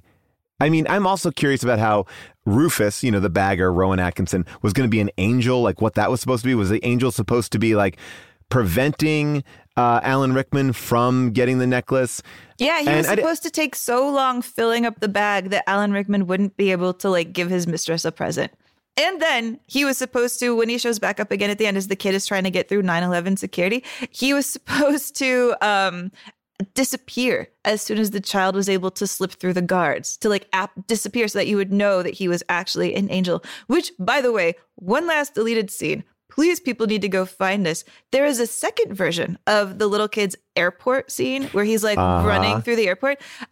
Apparently, according to Richard Curtis, the kid in earlier versions of the script had a special skill. In the original draft of the movie, there were lots of mentions about the fact that Sam, the little boy, was a brilliant gymnast, and you casually saw him when he was very sad being brilliant at gym, sort of doing double twists and turns and not getting any joy out of it at all. I will say, when you watch this airport scene, here's how the kid gets to the girl in the deleted version. He does a triple somersault. He does 6 cartwheels. He does 2 backflips. He does a full parallel bar routine in the airport. And then he lands down and is able to seduce his love with a hello. And also, I love the idea that this movie comes very close to saying, I guess like the war on terror reminded us that we should all love each other. But also, because of the war on terror, because of the security at airports, now we can't have love unless you like do something illegal, where honestly, that kid would definitely be arrested by the end of this. And he like somehow also knows all the secret back routes of the airport, which is very suspicious. Especially for a kid, yeah. Very suspicious. And the security guards are doing a very bad job protecting all of us because they're watching Bill Nighy take off his pants on TV instead of like catching this kid. By the way, when did he do that? When did he do that? Like, he promised that if he became number one, he would perform the song live on TV naked. And what we see is, get the phone call live on Christmas Eve night when everyone in the UK is working. Like, they are, like, there is so much work going on and there's no deadlines to meet. Like, nothing has been set up like, oh, you got to work Christmas Eve. Like, what kind of fucking Scrooge world is this? And I know the UK takes Christmas very seriously. Like everyone's working and you're having a school performance on Christmas Eve? I'm sorry. That is not, and I know that's like a bullshit thing that happens in movies, but fuck all of that. It's like Nakatomi. Nakatomi didn't even happen on Christmas Eve. It was a Christmas party. And the girl, she's leaving for the States on Christmas Eve. Oh yeah, what better way to spend Christmas Eve into Christmas Day on an international flight? A child. Like, what is going on in this movie? I mean, it's wild. But I want to go back to this Bill Nighy thing. Bill Nighy, or Nighy, is, you know, I'll do it naked. I'll do it live. We see him get the phone call. We see him, you know, after the post Elton John party, which is a party. And then we cut to much later after he's agreed to watch porn with his buddy, because that's what buddies do. They get drunk and they watch porn together. Then we see it on TV. So like, when did that live performance happen? After he was watching porn with his manager in that shitty place? Like, was he trying to get himself pumped up so he'd really show the TV audience something? I mean, I don't want to like fully rip it all to shreds, but I mean, that's another one where it's like, you can't just show every part of this guy's story and then go, oh yeah, then he also performed live that night too. I mean, it makes for a moment where everyone's got to be, oh yeah, but it drives me crazy. That said, Bill Nighy, I would say, of all the characters in this movie, comes across the best. Because he's a piece of shit, but he is an honest piece of shit. And that is why everybody loves her. Like, Bill Nighy, in a way, I feel like this movie presages cancel culture, because everybody in this movie does things that you would be canceled for today. Except the fact that he is the most outrageous one makes him kind of this pre-cancel culture, uncancelable figure. Everybody loves him because he calls his own album a festering turd.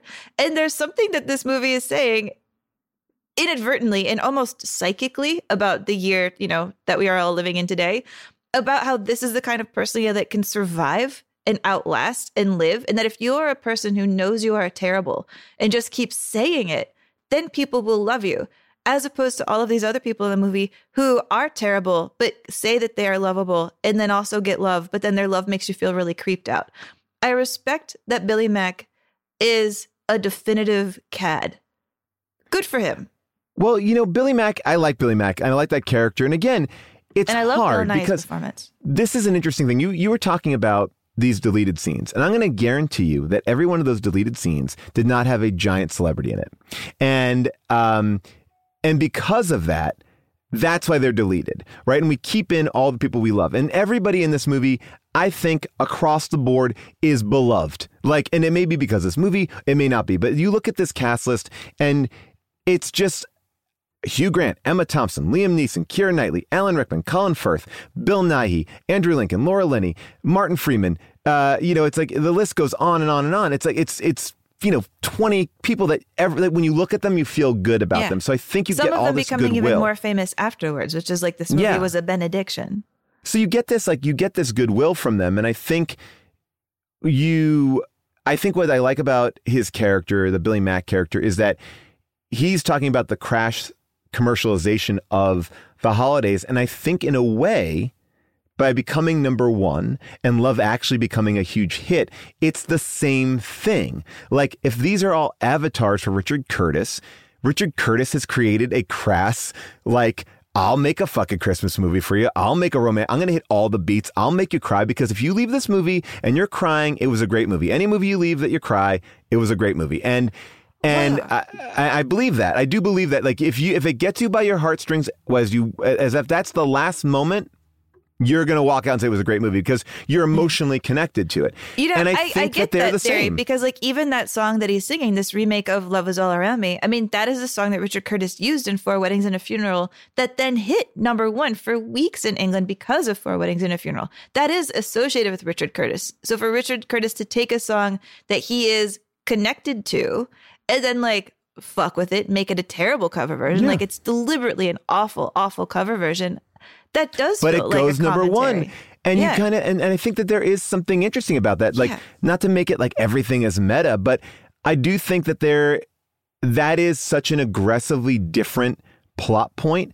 And I do think that if we were looking at these are the shades of Richard Curtis, we're just having to see all the shades at once. As a young man, he probably just wanted to go to the States and get laid. You know, as a younger man, he was in love with a girl who didn't love him back. You know, as an older man, you know, he knows like what he's doing is, you know, we talked about this, like wrestling with the commercialization of his art. You know, like there's all these elements. I think that's genius. I mean, I think you've actually really hit something on the head here, that like no one romantic comedy that Richard Curtis has ever done could contain the multitudes of his conflicting ideas about love and happiness and expose his dark side, which in a way I would say is very brave of Richard Curtis. We are not always our best selves in love. Actually, I would say we are not always our best selves in infatuation. Infatuation makes people do crazy things. And I think if this movie had the self-awareness to know that it was about how infatuation makes people do crazy things, it would be incredibly incisive. Like, this movie is close to being a brilliant film if it was just framed differently. Well, that's my issue. And we talked about this idea before, which is it is more about infatuation than it is love. Like, love is really interesting. And I think the areas in which they touch on it, when it's different, feels so refreshing. Like, I do like that end moment with Bill Nighy and the manager, because I'm like, oh, like he got the Christmas spirit in a way, or he got, which is to spend, you know, the holidays with those that you love. I think that's a very nice, unmaterialistic way to look at Christmas. And I think that that's what this movie is saying at the end, like, be with the people that you love and that makes you happy.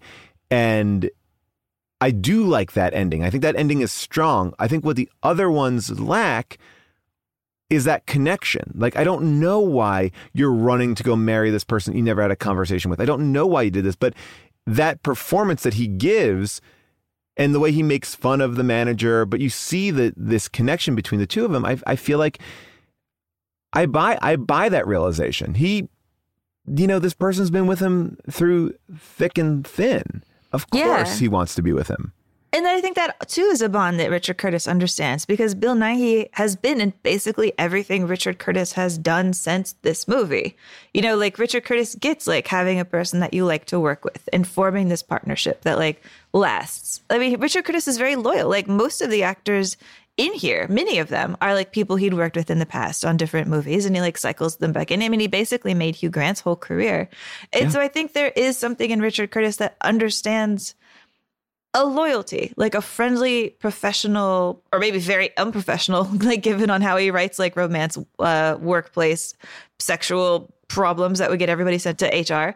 But I think he understands that bond that like two men can have when they work together in a creative field. Maybe that's why it's great. Maybe it's also just that Bill Nighy is amazing. I mean, even the way that Bill Nighy holds his body as a rock star who's done too many drugs, you know, he seems to kind of like shove his neck all the way back inside, like this scrawny turtle. You know, he's like crooked and he's stiff and he looks like he has been through like hell and back. Like he has treated his body terribly and he carries it all in just the way that he moves.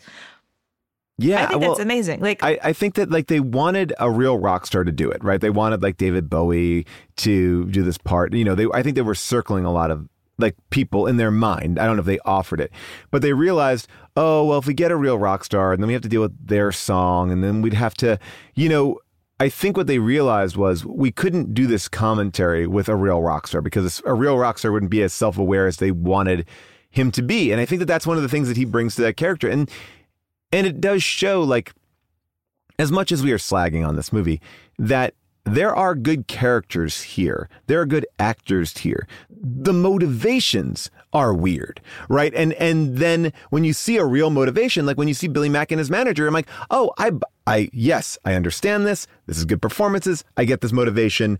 I feel completed at the end. Like I like that relationship and it feels real to me. By the way, talking about real rock stars, you know, when he goes on that pop show and he like sees that boy band's poster and he makes fun of them and he draws like we all have tiny wieners or something on the poster. I didn't realize that is actually a real band. Like he did that to a real band that was real. Like the band is called Blue and he's like in this rivalry with Blue. I thought Blue was just like a made up Love Actually band where they took a picture of like a really ridiculous looking boy group and he was making fun of them for being young and making fun of them for being dumb. And then, yes, drawing that they like wieners on their heads. That actually is a real band. And I had no idea, but they have a strange history where like this band called Blue was a big deal. They were about to break out in America in the fall of 2001. They flew to New York to film a music video. And while they were there, they saw the 9/11 attack happen. And then a month later, they were being interviewed about it. And one of the members of the band said, you know, that he said, quote, this New York thing is being blown out of proportion. What about whales? They are ignoring animals that are more important. Animals need saving, and that is more important. And because this guy in Blue said that, they lost their record deal in the States, which is why we have never heard of them, which is why that he's making fun of a band that we all thought was fake, but is actually a real band. Wow, that's a real journey there. Isn't it? I mean, speaking also of like real pop stars, to me, like the one sour note that makes me sad in the Bill Nighy performance is when he tells that joke about like having sex with Britney Spears that takes like a turn and then a turn where he's like, well, I had sex with Britney Spears. Just kidding.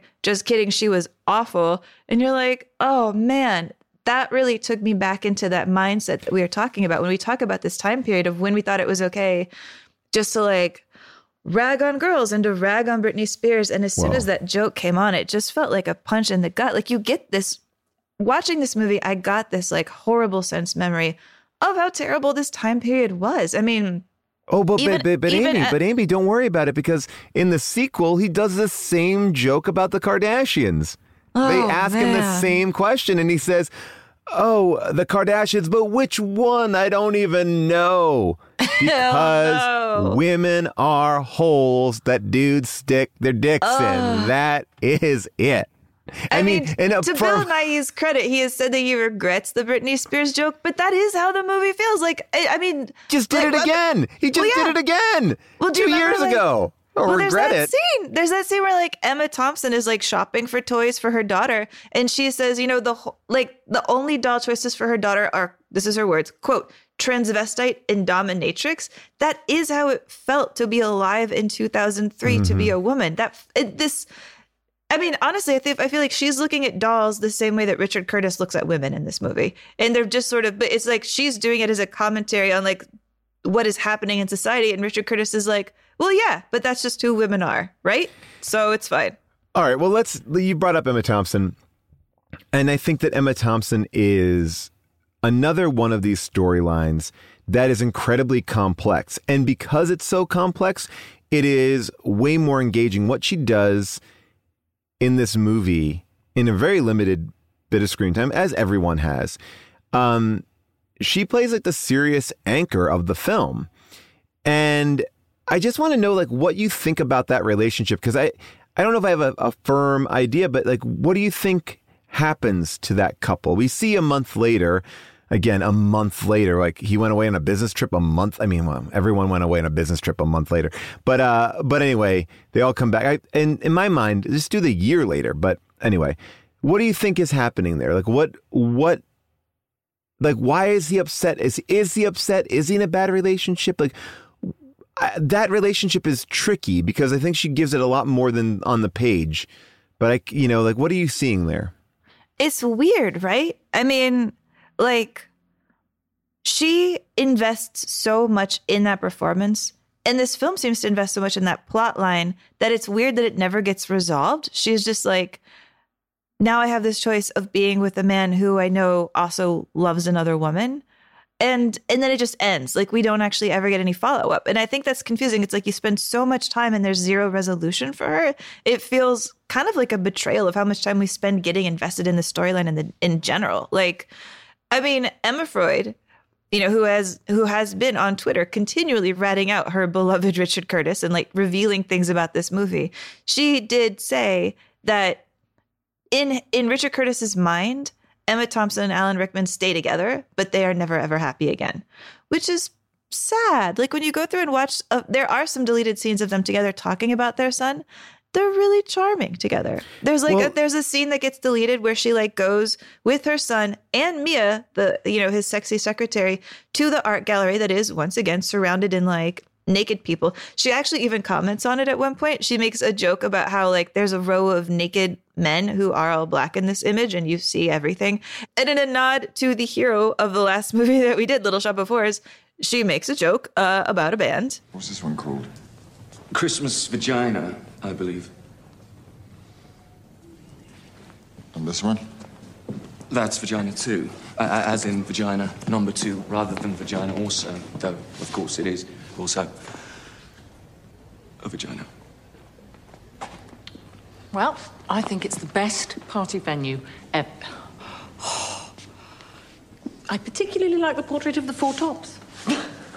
But even in that scene, she's hanging out with her wife and her mistress, acting totally confident, acting like she loves her husband, telling the mistress moment, like how lame it is. Yeah. And she's like telling his mistress how hard it is to be married, but making a joke like, don't have kids, they'll ruin your life. Ha ha. Kissing her husband on the cheek. And it's like so heartbreaking seeing her be that confident in her relationship. And then to know that the movie never follows up. But yes, according to Richard Curtis, they stay together, but they're miserable. It's tricky, right? Because I want to look at that relationship just for a second. And like we talked about earlier, that love is different. That love that you have had for a long time, you've had kids with, you've seen them through everything. And I think what the movie does is it doesn't really walk on either side of the line. It kind of walks down the middle, and I think it makes it confusing. Like, what story are we watching here? Because I think in a way, it's Richard Curtis saying, well, it's okay to look, but then he got caught. And getting caught looking, he got her a necklace and stuff. But getting caught looking then means like, oh, she couldn't get over that. I just was looking. That there's an energy there that's like, well, like, I think he should have cheated on her and they should have made a decision like, we're going to rebuild, or I'm unhappy. And the relationship is neither here nor there. It seems to me like the way that he plays it and the way that I think you're brought into it is like he just got caught up in a moment. Yes, there was a flirtation. He took it a step too far, but not that far.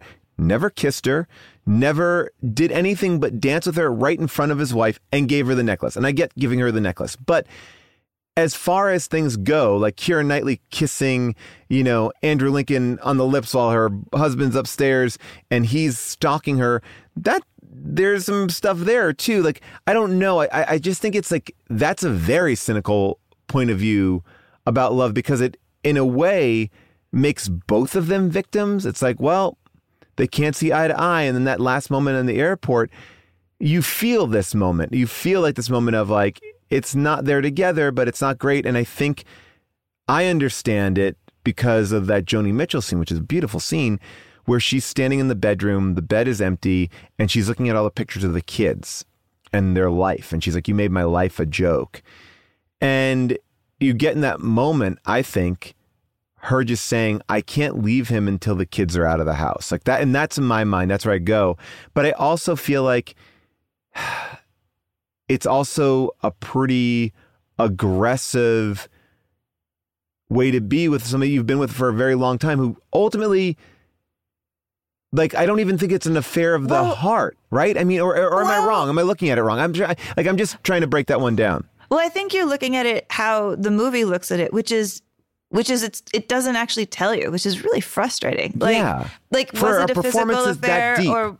Yeah. Was it a physical affair? Was it a love affair? Was it a flirtation where he bought her a necklace? According to Emma Freud, again, writing out like what Richard Curtis meant, to Emma Freud, they definitely fucked. To Emma Freud, like it was consummated. But it's not really clear on screen, so we don't know. Because you're right. Like if it wasn't consummated, but it ruins their marriage anyway, that is harsh. Like I feel like you could talk that through in therapy if you were so inclined, especially given the chemistry that they did have that also was sort of mostly cut out.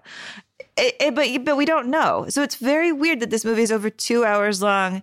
They're one of the centerpiece stories, and we have no idea actually almost any of the mechanics. Well, you want to make that choice. Like, why would you not make that choice? And it's sort of like... Why would you not make a choice? He inserts a whole scene of, like, Mia taking off her clothes for no reason alone in her bedroom, but we don't actually know if they consummated it. That's weird. Well, to me, this is the problem with the movie is it's so surface level on what love is and the challenges of love, whereas how interesting would it be to... see, like, because we're not even really clued in that he's out of love with her until a little bit later. Like, I think getting back together would be interesting, or staying apart would be interesting. But like, it's just like a thumbnail portrait of this thing. And where the other ones you can kind of look at it and go like, huh, well, that's crazy. She doesn't speak English, and he doesn't do this, and she's she's his brings tea, and he's the prime minister. But this one is the one that.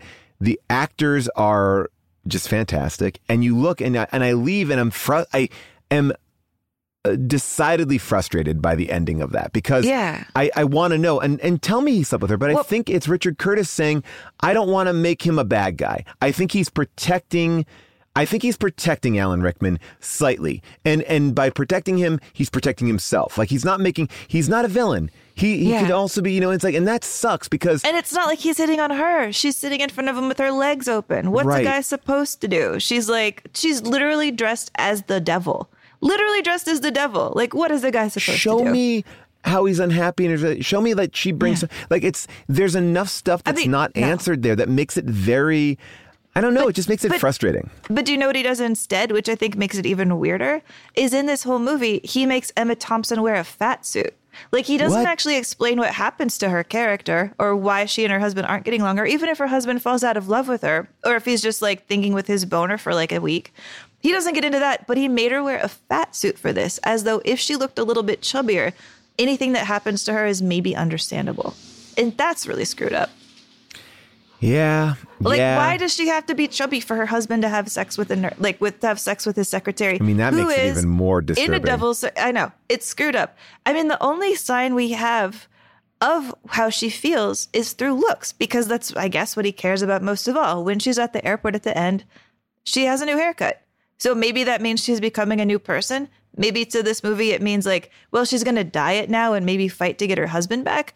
I don't know what the new haircut means, but he made her wear a fat suit. If you lose weight, you'll get your man. Something. Your man will not cheat on you if you lose some weight. Stay trim. I mean, it's such a base level. And I think this is what we're really responding to, like a base version of love. Like, love is all about like a body and not a relationship. And I think what makes it, again, I don't mean to repeat myself, but we don't see anything that makes their relationship even like, oh, they're not getting along. Like, oh, all we see is like, he doesn't really like Joni Mitchell, or like, it's like he's a grump, but she doesn't seem to be grumpy either. Like, there's something I would buy into if she's a grump to him, he's a grump to her, and then is like flirting. So it's like, she doesn't do any, I mean, not that you have to do anything wrong, but like, there's just nothing there to hold on to. And maybe because of the power of the actors, you want that. And I was equally mad when I watched the sequel of the movie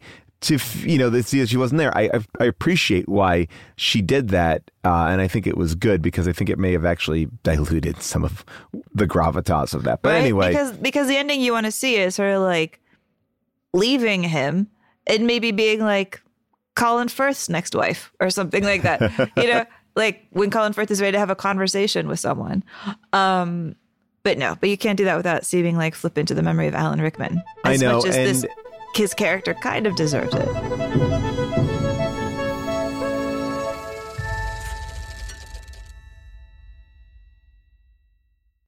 I also just want to now circle to one more serious moment, and Laura Linney, because what are we trying to say there? She's taking care of her brother who is in an institution. That's what we find out. And in the sequel, we'll get into that in a second. But the brother's in an institution, and she's always by the phone. And what we're showing is she's delaying her life for taking care of this, her brother, right? Like, she feels this tremendous guilt. And I think that that's something so relatable to so many people who have, family members that they have to care for. And I love that.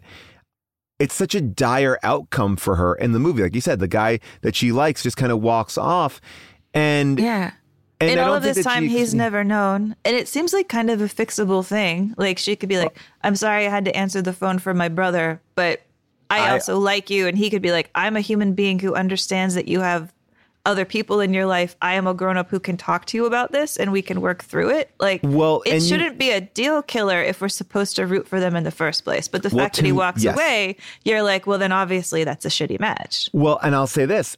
I think the movie also this is where the movie makes these weird choices.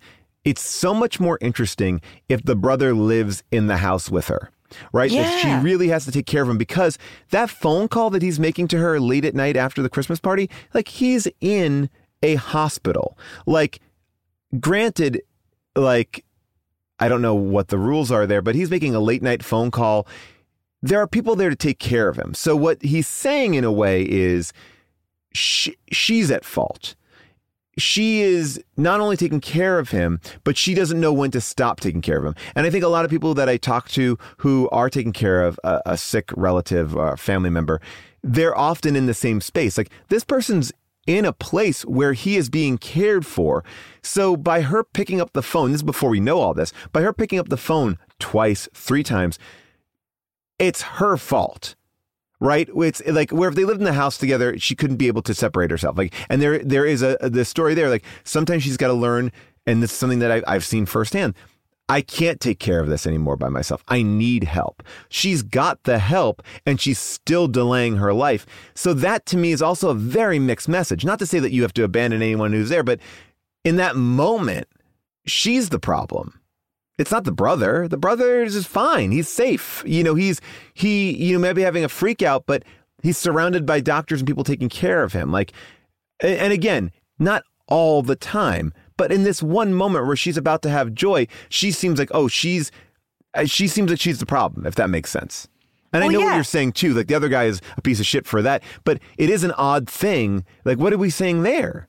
But yet it doesn't feel like the movie is commenting on either of these two things. It feels like the movie is just saying, well, that was her one shot of love, and now she doesn't get one. Until the sequel where she's dating Patrick Dempsey. Good for you. And the brother's not even mentioned. And the brother's not even like alluded to. Well, because you can't have both.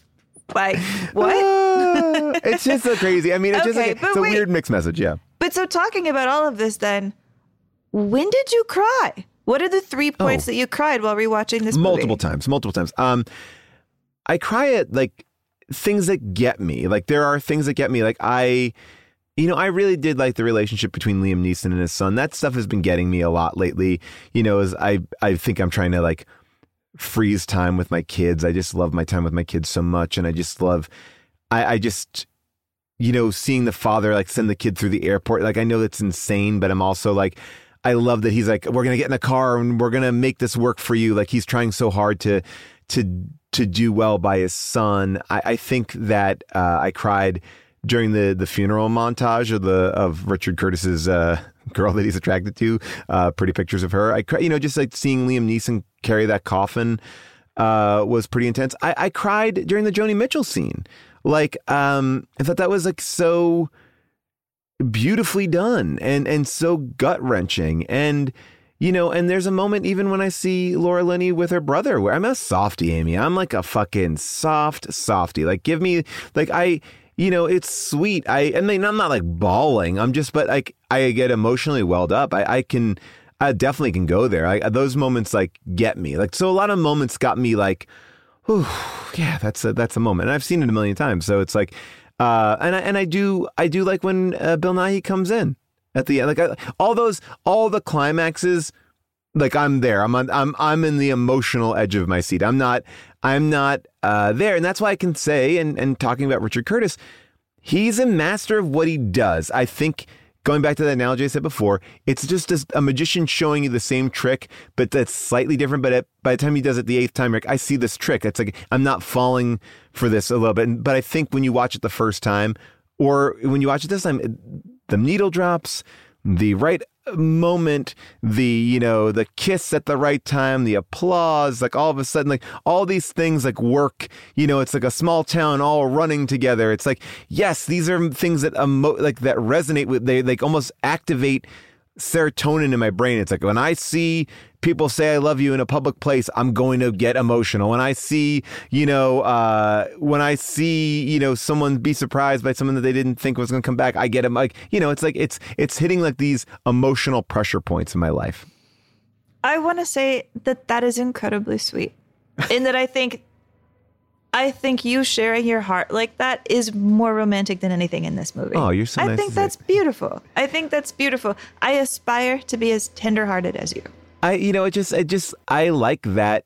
I like that stuff. I like, you know, I'm there. And I think that when you look at what, you know, Richard Curtis has done, you know, the Notting Hills, the Four Weddings and a Funeral, the About Time, even, you know, Bridget Jones' Diary, Yesterday, they have created these very strong emotional connections with people. These are movies that have defined the rom-com, and they are, and they work because of this, you know, and this is, you know, he did it all through the 90s and, you know, into the beginning of the 2000s, and then continues. Like, I haven't seen About Time, but I know people who love About Time, and, you know, I haven't seen Yesterday either, but the same thing. It's like, he knows how to get your heartstrings. And I think there is a mastery there. It's like Steven Spielberg, like, every movie he makes is going to work on some level. It may not be your favorite Steven Spielberg movie, but it's going to work. Like, it's like, they're that good. Well, that's what I found interesting about, like, the critical response to Love Actually, mm-hmm. is because I watch this movie now and I'm like, this is the most cynical, mean-hearted, like, cruel, fat joke, shaming, sexual harassment is great movie, like, I've ever seen. Like, I find it just so crass. Like, it doesn't deserve to have the word love in its title. But when you go back and read the reviews from that era, almost nobody picked up on that. Like, because most critics liked it. Well, yeah. Well, most critics liked it. Even a lot of the critics I know personally that I think of as kind of like tough-skinned bastards, they liked it, which shocked me. I kind of want to, like, call them up and be like, really? Bro, I'm surprised. But the ones who didn't like it because they said it was too sweet and too saccharine. All things that I don't see in this movie at all anymore. Like, but they saw this movie through the lens of Richard Curtis being the master of the heartstrings, knowing that he is good at working the heartstrings. And because of that, like, saw the movie as being like a big candied sugar cookie, when now this movie feels to me like a Sour Patch Kid. And I thought that was really fascinating to see how the culture has shifted so fast, where this movie now feels completely different when you watch it than it did, you know, 18 years ago. But here's what I'll say. Yes and no. This movie is still a classic. This is a movie that people are still watching. And there are so many people out there that don't feel this way. And I think because it's more functional than most, right? I know I'm saying two different things. Like this movie, I can hate on this movie and I can also cry with this movie. I can enjoy the performances on this movie and I can think the character motivations are totally out of whack. And I don't know many films like this. Rom-coms, I think at its base level, especially during this time, are cynical, right? They're like my best friend's wedding, it's like all these, we have to buy into these big things. It is about like they're not like the grand romance. They're not like, they that's all not kind like of have Emma. Their fingers crossed, which is, yeah. This is why I think like we actually, the romantic comedy did die for a while is I think we're like building up into the last years before we stopped having them for a while. Like in 2000, 12, they didn't release a single romantic comedy at all that year. Oh, wow. There was like this really sudden death of them. Like they'd been huge in the 90s, strong in the early 2000s in this period, and then completely died. I think it is because of what we're seeing in this movie, that we didn't know how to be genuine about love. So we made romantic comedies that were increasingly kind of cynical, increasingly like bro and tits focused. And that wound up killing it because we didn't know how to be sincere anymore. We kept making them and they kept being big hits, but it's like they were dying in plain sight. Can I also say something?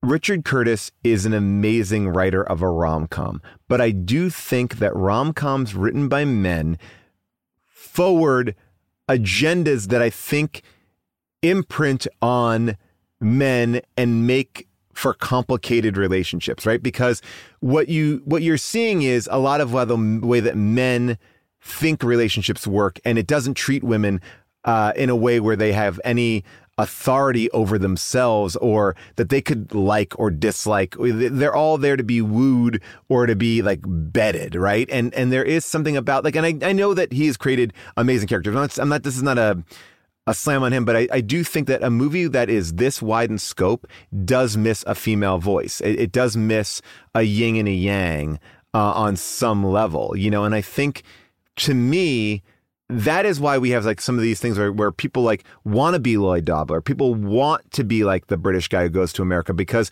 they see it in a movie and then they want to like kind of, or they think it's okay to be like Andrew Lincoln with the signs out front, right? Like it's like it kind of validates creepo behavior. I am so glad you brought this up because we have a living example that I need to play. Okay. One of the biggest fans of Love Actually was a longtime news anchor on Harbaugh, Chris Matthews. Here is him, a montage of him talking about his love of the film. Joined by NBC News Chief White House correspondent Chuck Todd, who's in London with the president. But first, here's a clip from the great movie Love Actually. It's been brought to the fore so many beautiful times in movies, my favorite being Love Actually. I'm going to show a clip from that. Well, we still remember this scene, and we'll play it again probably tonight again from Love Actually. Like in that great, memorable scene from Love Actually. Did you see the very popular movie Love Actually? I did. I see him every time I rewatch that incredible movie, Love Actually. I think everybody on the planet fell in love with that guy, Colin Firth, in Love Actually. One of my favorite movies, Love Actually. My favorite movie, Love Actually. Love Actually. Love Actually. And that reminded me of this scene from the movie Love Actually, which I've seen about 1 million times. Now, perhaps this idea that Chris Matthews loves Love Actually, a movie with a lot of sexual harassment at the office in it, perked up your ears because you might remember that he eventually had to leave Hardball for doing exactly this. This is Chris Matthews recently on The View. Well, the lesson is you're not supposed to comment about a person's appearance in the workplace, certainly, and I know that rule by heart, and certainly now. And I had made a couple of comments that what we might have called the old days compliments, but are not taken as compliments today by any means. Listen. I don't know Chris Matthews, but I just think that this is a very interesting coincidence, and I will leave that there. One of the two reviews that I picked, the negative reviews that I picked that actually did not like this movie at the time, the movie is still rated fresh on Rotten Tomatoes, by the way, called out kind of what you're talking about, about like the repetitiveness of even the romances in this film. This is Christopher Orr in The Atlantic. This is long. I'll try to trim it as best as I can. The central concern of the movie and subject of, by my count, 7 of its storylines is not just romantic love, but romantic love of a particular kind. New love, untested love, infatuated love, love before the first I love you and before the first kiss. In recent years, a central ingredient of romantic comedy, the obstacle that must be overcome for the lovers to be together, has gotten more conspicuously difficult to come by. You know, the classic impediments, parental disapproval, difference in social class, have largely fallen away in real life, forcing filmmakers to invent new, sometimes ridiculous hurdles, like one of the lovers lives in Seattle and the other in Baltimore. Love Actually pioneers an alternative approach, the revolutionary idea that there really are no obstacles. The primary hindrance to romantic fulfillment is merely the fear of declaring one's love. As soon as the characters in the film find the courage to say, I love you, their romantic journeys are essentially over, and they go straight to the happily ever afters. The idea that there could be any consequences or complications associated with, say, the Prime Minister of England shacking up with a domestic staffer half his age, or a cosmopolitan English writer wedding a provincial Portuguese domestic girl with whom he has not shared a word of common language, are of no concern. If saying, I love you won't do the trick, which he points out is the case in the Linney subplot and in the Thompson subplot, the film tells us then you should probably just drop the whole thing. This sentiment, it seems to me, comes very close to representing the end of romance. The tagline for Love Actually is, quote, the ultimate romantic comedy. Perhaps, but not in the sense the producers intended. I thought that was so smart that there's nothing in here about working through love at all, you know? And then A.O. Scott from the New York Times wrote a review that I just love because he was the only person who I think actually called out the film's uncomfortable sexual politics at the time at a major outlet. Weirdly, it did not get brought up. And he called it out with a lot of flair. He called Love Actually, quote, an indigestible Christmas pudding from the British whimsy factory. Its super sweet, chipper demeanor masks a sour cynicism about human emotions that is all the more sleazy for remaining unacknowledged. It has the calloused, leering soul of an early 60s Rat Pack comedy, but without the suave, seductive bravado. The worst kind of cad is the one who thinks he's really a sensitive guy deep down. I like that. And, you know, we're going to be talking to somebody who, in many ways, opened this debate up 10 years later. Lindy West wrote an essay called Shit Actually. And Shit Actually is Lindy looking at this movie 10 years later and kind of dissecting it. And I think she started this reevaluation of this movie, right? Like, yes, most critics loved it in the time, but she went back and revisited it, and I think she gave us all a different perspective. I love this essay, and we thought it would actually be really fun to bring her on the show and chat with her about not the movie, but the essay and how the essay kind of brought into her life some pretty angry fans and really how she dealt with all of that. You know, Lindy, obviously, is the writer of Shrill and many other books like Shit Actually, which is a compilation of all of her movie reviews, and The Witches Are Coming. They're all great books, and we're so excited to have her here. Please welcome Lindy West. Lindy, welcome to this episode talking about Love Actually, in which, can I say, you were the first person to play the Grinch. Congratulations on being the Love Actually Grinch, the person who wrote the essay that said, what is wrong with this movie? Why do we hold up this movie as like the ultimate romantic Christmas movie? And in so doing, I really believe your piece was a tipping point where that movie went from treasured classic, beloved guilty pleasure to what is wrong with all of us? Were we in a fugue state? What happened? Your words have power. I am. You were like the Matrix. You gave us the pill. You woke us up and brought us into a whole new world. Yeah, a world with like a little bit less happiness for people, a little less joy. Just made it a little shittier. Took away the one thing that made people happy once a year. So that was cool of me. There's a lot of Christmas movies out there. It's fine. But yeah, we really wanted to talk to you about this essay. And if you have not read the essay, please read it. But like to me and to Amy, like being this person who, you know, comes out with this strong point of view on a classic and yes, there's always these hot takes. Citizen Kane is actually pretty shitty. And no one cares because it like be like, okay, sure. But this resonated. Like it was like you lifted a curtain and everyone was like, oh yeah. Like, and that to me is really interesting. Yeah. I mean, like critic to critic, I want to know when that moment came where you're like, I have to write about this. I have to get this out.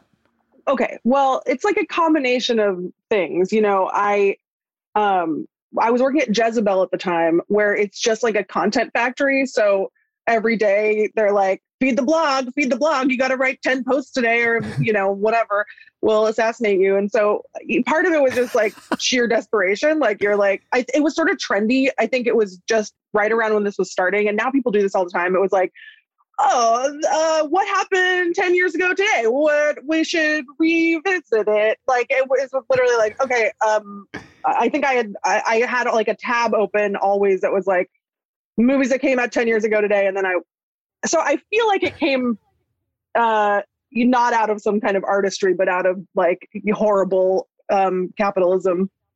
You know, I had to create content. You know, much like the movie itself, I might say. Totally. And then also, I'm like a lazy critic. Like it's so much easier to be funny if you're being mean. And so, especially at that time in my life, I was like, you know, it was probably 10 years ago or something. So I was like in my 20s still, which was pretty cool. Yeah. And so I think, you know, but I'll give myself a little credit. Like, I feel like I went in with an open heart and I was like, let's see what this is. And I was not one of the people who was like obsessed with Love Actually, but I didn't have negative feelings about it. I was kind of like, I think I'd seen it once and I was like, yeah, it's fine. It's a rom-com. And then I sat down and I watched it. And it really feels like so hollow and so cynical, especially if you're looking for stuff to make fun of. You know, you're just like, I don't think there's anything here. And it's also the kind of thing that's such a product of early 2000s, where so I've been revisiting movies now for my newsletter. And it's like, I don't know, just like as a woman, I'm like, how the fuck did any of us survive this era? It's so gross. I don't know. You're right. Like, I think that we've had this like awakening where we've looked back, and I think you can look at like all the stuff that's gone on with Britney Spears in the last couple of months. And you're like, oh wait, that's really fucked up. And then, and everything starts, we were talking about this when we were talking about Promising Young Woman last year. It's like, we've just started to look at the things that were just accepted and normal with, maybe it's the distance of time at this point. I don't know. And maybe that's what we need. Like in the early 2000s, maybe it was like, oh, in that moment, like you can get away with this. You can kind of steal away like schmaltzy bullshit. But I feel like now, I don't know. I find it interesting to go back and be like, oh, I'm not going to watch the Pammy and Tommy sex tape and have a totally different opinion about it now. I'm going to be like, wait a second. That isn't like, that was wrong. They stole private property. But in the moment, I'm like, ha, yeah, fuck up. It's a very weird thing. Like, it's a mob mentality. Yeah. Like, fuck her for having sex. Gross. Yeah. They kept it locked up in a safe. Their fault. Their fault for keeping it locked in a safe in their house. Assholes. Like, it's like, totally. No, that they did the right thing. I know. And I feel like at the time, probably, and maybe people still feel this way, like Love Actually is like kind of progressive in that regard, where like the women like pretend to have personalities and, you know, real lives and depth, and they don't. And neither do the men. But like, I don't know. I just watched The Mask last week. Right. And it's like Cameron Diaz is just nothing. And then she like has to fall in love with the mask, you know? Which is like a complete, it's like a ghoul doing. Yeah, there's no personality. Once you make it past your 30th year on this planet, you realize that you're becoming a time traveler of like the era in which you are alive, and you like almost get to revisit the era that you like lived through and realize how much time has changed. I don't know. It makes me feel like I'm some sort of sci-fi person to like know that I lived through the Love Actually years and yet somehow didn't experience them in the same way. Yeah. It makes me really sad. I don't know. Like, I think there's something though about movies that make you feel something, that make you forget all logic. And maybe it's why there's so many bad relationships, because maybe one great date or, you know, a good kiss will make you forget that this person's an asshole, right? Because it's like when you break it down, and I remember reading that essay, and like I was stopping the essay in the middle of it to read it to my wife out loud. I was like, I need you to hear this part, because it was it's all there. It's not hidden. It's not like you took a meta meaning of it. It's like this happened in the movie and you go, oh, wait. Yeah. And that to me is the thing that is so crazy. It's not like, oh, they underwrote it. No, it's right there. They are showing you like, yeah, just embrace it. Like you are going to be shitty, or you are shitty, and just embrace, like, you know, I don't know. It's just a funny way of how we just buy into these worlds so easily. Right. And it's like, I don't know, I feel like the whole vibe of Love Actually is like, oh, isn't life complicated? You know, like as though sort of, I don't know, your husband, you're Emma Thompson and you get old and repulsive, and then your husband leaves you, and then that's your story. Like you're just right. That's it. I said it to Amy. Like there's a line right in the beginning that stuck out to me where they're talking about love and does love exist?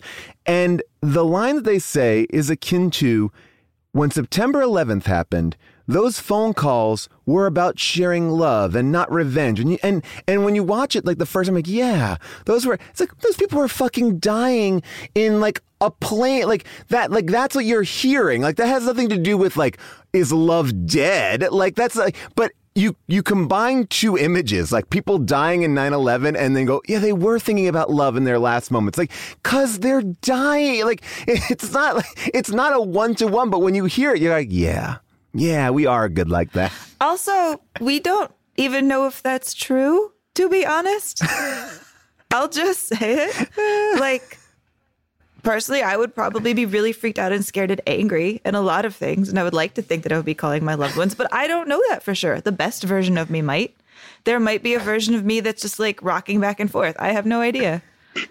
Sorry. Also, sorry to make it dark, but yes. No, if we zoom out and we recontextualize that, like, what has the macro legacy of 9/11 been? Like, has it been love or vengeance and death? I haven't really thought this through. It's just occurring to me right now. But like, sure, there's this way that Love Actually just so deeply crystallizes the our self mythologizing. You know, like it's just the anger that I got over that. Like dumb fucking blog post. Who cares? But like people, I'm like shattering something for people that is, and it's complicated because it's not like I think that everything should be serious and no one should just like have an escapist nice time. But I just think there's a balance where you can have escapism and you can be self-critical and you can think about the world around you and the implications of the media that you consume. But people were like so personally angry at me for, I don't know, like, did I actually take it from you? Like, if you disagree with me, then well, like, this is the whole issue with Ghostbusters. It's like, you put all women in Ghostbusters, you've wrecked my childhood. How? The movie that you love is still complete in every way. Like, there's nothing that will change the thing that you grew up with. Star Wars, the same thing. It's like, but it's like, it's interesting to see that fan culture with a rom-com, because we're used to seeing it with, give me the Snyder cut. Don't give me the Star Wars re-releases the way that I want them. But we don't really often see it in that side. So I imagine like the anger that you're getting. I once made fun of a cover of a romance novel and the amount of anger that I got. And it was it wasn't even a great joke. I think I just took a picture of the cover and said, book club is starting early this year. Like, that was it. And it opened my eyes up to an amazing grouping of people out there and romance novels. And I read one, and actually read two, but it's amazing though, when you hit a nerve and you feel like people are coming after you for something that is, well, like you said, ultimately a kind of just my benign take on something that I didn't. This is how I thought. Yeah, how did you deal with it? People act like I infiltrated the Amazon headquarters, like I'm on Alias or something, and I destroyed the digital master of, you know, like, I don't know. Like, you can just still have it. It's just still there. I mean, I it's weird because I'm torn, especially as I get older, and like it is kind of mean to make people feel stupid for liking a thing that they like. And so I get it. And I also think it's boring to just be that kind of contrarian person who doesn't like, I mean, you, like you said earlier, like who has these takes that are like, actually, this is bad. I don't really have much interest in being that, even though I've sort of built a career on being that. But I don't know, I guess with Love Actually, I do feel like there is some stuff in it that's so just culturally and socially toxic that I think I can sort of justify it to myself, the shitting on it. But yeah, people take it really personally. And I think it just feels like someone made you feel stupid for something that was important to you. Well, and you must have. And this is what I'm curious about. Like you, Lindy, because of being at the center of this firestorm, you've probably communicated or been communicated at by more passionate Love Actually fans than probably anybody on the planet. So I feel like you in particular have maybe some sort of insight into why people like it so much. Yeah, like people think it's nice. You know, it's like it's just like it feels to me like it's the, you know, kind of like middle American nice people who like a nice thing, who don't want to think too hard about politics or gender or, you know, the complicated stuff, because life's really scary and hard, and sometimes you just want like a hot person in a nice romance. And also maybe I think to a lot of people it still does sort of read, because you were conditioned this way, to like it reads as romantic to have your husband's best friend like hold up a creepy sign telling you to fuck you. Like, well, I think what you're saying is like, I mean, well, there's a couple things. I want to just address the fact that I don't consider you a mean writer. I consider you a very smart writer, and there's a way that you could have written that, and it could have just been like, and I've read a lot of those versions of like, it sucks, this is dumb. What you did was single-handedly like just like almost flip over every single plate on the table and this and that. And it's like, and again, it's all right there. It was a very astute, like, I think all your writing is like that, which I love, but there's something interesting. And I want to see if we're like dancing around the same idea. Like when you reveal how something is wrong, sexist, or just stupid, and people can't then not unsee it. Right? Because it's sort of like, and that I think is probably the bigger issue for some people, because it's like on some level, they agree with you. It's not just it's bad, it's dumb, I hate this. It's like it's dumb because of X, Y, and Z. And you never realize that this character was just simply like a figurehead and had no personality. And it's like, regardless if you agree with it, you see it, you can't unsee it now. It's like those weird pictures. If you look at it one way, it's like Lincoln's face, and the other way, it's like a lady in a bikini. It's like, you know, it's like, but like, and I think that's my Christmas present for you, Paul. I can't believe you just described it. Why isn't Lincoln in the bikini? Yeah, amen. Man. Hey, that's my hot take. No, but I know, totally. And I think, I don't know. I mean, I'm not a therapist, but I think everything's so scary and bad, and people spend a lot of time trying not to see that stuff. You know, because it's. Did you have to make amends to anybody? No. Okay. Okay, but have you ever run into anybody from the movie who's like brought it up? No, God, I never even thought about that happening. There's so many people in that movie. Yes, I mean, some of them are dead. Oh, did you kill them? No, I would never tell Alan Rickman. Oh my God, that nose is a lot less convincing than your last two nose. No, God, who might I run into? I mean, luckily a lot of them are British. I'm not over there. I'm staying away.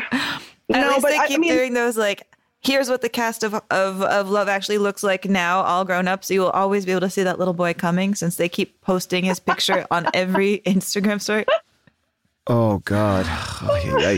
I mean, no, I mean, okay. So I never thought that I would, working as a like film critic, and I wouldn't really consider myself one, but when I was like 23, So, and I was just like, I don't know. And I was so mean. I was so mean when I was a kid. And it never occurred to me that someday I would go to Hollywood. And it's bone chilling. Like I'm just like, and not that any movie star would ever go back and read my archive from the weekly newspaper in Seattle from 2005. But I don't know. What if someday Sarah Jessica Parker Googles her name and my name? I'm dead. Look, there are moments in this life. I mean, I've been doing this show, How Did This Get Made, for a very long time. And, and there was a moment it always gets me like a slap in the face. Like, I don't realize it's going to happen. And a lot of the times someone will come up to me. It's not the Sarah Jessica Parker. It's the, like, some people on the side, like, you know, I worked on that movie. I'm like, oh, great. That's amazing. And a lot of the times people will say, I agree with you, or I saw that, as, you know, because it's an awkward moment if they don't, because you're going to have to throw down. But I don't think anybody wants that. But it's interesting, but we all are. You can't like everything. The reason why you work in TV, the reason why you are a best-selling author and you've had your work adapted and you continue to have this long career is because you have an opinion. And I think that is interesting. And obviously you have a bunch of people who agree with you, but it is funny when there are these things that, like, draw an invisible line in our culture. And I think that's the thing that I'm always, like, trying to wrestle with, is like, what is sacred? And when you find that, like, you go like, oh, that's sacred? Like, that movie? Like, that thing? Yeah. And that to me is yeah. And people frame it to me in this weird binary way, like, assuming that, like, as dedicated as they are to loving this movie, I am equally dedicated to hating it. And I'm like, right. I don't think about it. I don't care. Again, I had to create content that day. And yeah, I did. Right. I'm not, like, a professional, like, I'm not out here, like, building an anti-Love Actually movement. Yeah, you're not doing, like, take love. You're not having rallies in the middle of stadiums here, you know? But you are proving the point that the opposite of love isn't hate. That the opposite of love is apathy. Wow. Which I think that's is really, true. I mean, apathy, actually. Maybe that's, like, the movie we should all make together. Okay. I mean, obviously you've had these, you know, you had a very successful career, but has there been anything else like this that got that kind of response? Because, like you said, you're feeding a content machine. I mean, I am, especially now, I am hyper careful. Like, to me, as long as I feel secure in what I said, like, that it's accurate and that I'm not just like dashing off a hot take for the reaction or whatever, then I feel okay about it. The only thing that really, really hurts is when you fuck something up and then people call you out on it and you kind of agree, you know, like, right. I don't care how many people are mad at me for my opinion. If I feel strong in my, like, if I feel valid in my opinion, you know? But so I take a lot of care to think real hard. I mean, if there was one big life-altering controversy in my career, it's when I wrote about rape jokes in, like, 2014, when that was being talked about. There's just no more toxic fandom than white male comedian fans. Yeah, right, sure. And I mean, I think I, like, still have mental health struggles from, like, I feel like very traumatized from that backlash. But I wasn't wrong. Mm-hmm. And so there was never any, like, feeling of being deterred or that I was going to apologize or that I had, like, fucked something up. And that's the only, the only bad feeling is when the only, like, truly, like, cutting deep feeling is when someone you respect says you fucked this up and, like, you harmed someone. And in that rape joke debate that went on for, like, years, the counter argument was always like, you're going to kill comedy if you start to talk about what people should and shouldn't say. I definitely feel like my work is not only a critique of that, but also a counter to that. Like, I'm really careful and I'm really, like, you know, I'm conscientious and I don't say harmful, degrading, like oppressive stuff. And my work will remain readable, you know, longer than people who don't, which is all I was ever saying. It's like, you know, you can do whatever you want, but this is going to change. Like this paradigm is going to change and you are going to make yourself obsolete if you don't pay attention and start thinking about what you're saying. I don't know. I mean, and you can find like problematic stuff in my earlier work. And if someone were to dig through my archives and call me out on things that I've written, I would engage with that and apologize, you know? Yeah. And I think, but also the truth is we're all constantly evolving, hopefully. Right. Like, yeah. And if you haven't written anything like that since 2025, you know, 2020, 2012 or whatever, you know, it's like, and you're moving, like, hopefully we all are moving forward, and everything that, you know, that I've read of yours is it is funny. And like, we all are, like, I'm a better person than I was 5 years ago, and I'm a better person than I was 10 years ago. I'm smarter and more aware. And I think that only comes from just paying attention. But I hope that, you know, I think everybody's work, I think, reaches that same, or hopefully if you keep on working, I think your work is on that same level. Because I think you're right. Like, it just will stagnate and get stagnant, and then it will just kind of peter out. Well, that's what I was thinking when Lindy was talking about, like, her years as like a baby critic who was really mean, because I've always kind of thought to myself, like, there's nothing meaner than, what is it, like, baby rattlesnakes and baby critics? Because, like, when you're earning your stripes as a baby critic, you're vicious, you know, like, to try to, you know, say, like, here I am, I have strong opinions. Like, the very first review I ever wrote that got published, I said something so mean about Nicolas Cage's face that I still feel bad about it all of these years later. But because of this conversation we're having, I'm starting to think, maybe it's not a baby critic thing. Maybe it's just like being alive in the early 2000s. And we were really mean. And we were watching movies that were like, if they love you, they'll always call you fat, but you won't know because it's in Portuguese. I mean, like, we've really got messed up messages about what it was like to be kind and charming to people, which was just like, be a dick, but I guess people will love you anyway. Yeah, I mean, and I'm sure I still am making a million mistakes and fucking stuff up. And Some of my stuff will read poorly in 5 years. Totally. And I think that process is really important. And it surprises me when people don't want to take part in that process, you know, which, not to like sort of contort our way back to Love Actually, but it's sort of like the reluctance to examine something because it feels comfortable is, you know, is real and intense. You know, I think people really want to not have to do that work because it's exhausting and it sucks. And sometimes you just want to watch a Christmas movie with Colin Firth or whatever. But I don't know, I guess, like, as a fat woman, like, part of it is like, not all of us get to just watch this movie. And I mean, this is the bigger conversation that, like, when you have only certain people in positions of power making media, not all of us get to enjoy that media in the same way without erasing a part of ourselves. And it's really sad. And so, yeah, I guess part of me is like, well, the world hasn't always been that nice to me. Maybe I don't have to be that nice to the world. I don't know. Well, then do you think there's a version of Love Actually that can be saved? Like, if we put our brain power together, could we do a Love Actually reboot that would actually be, like, lovable? Yeah. I think the three of us alone could do it. And we should. I think, you know what I think is really interesting about that movie is I'm a big believer. I love a writer's room. Like, I love TV because what you get in TV is a group of creative people together. And if it's the right writer's room with different points of view, and someone can call you out and go, like, you know what, that's a little stalkery. Like, so if we were in that room together and I'm like, I got a great idea. He shows up to her house and says he loves her.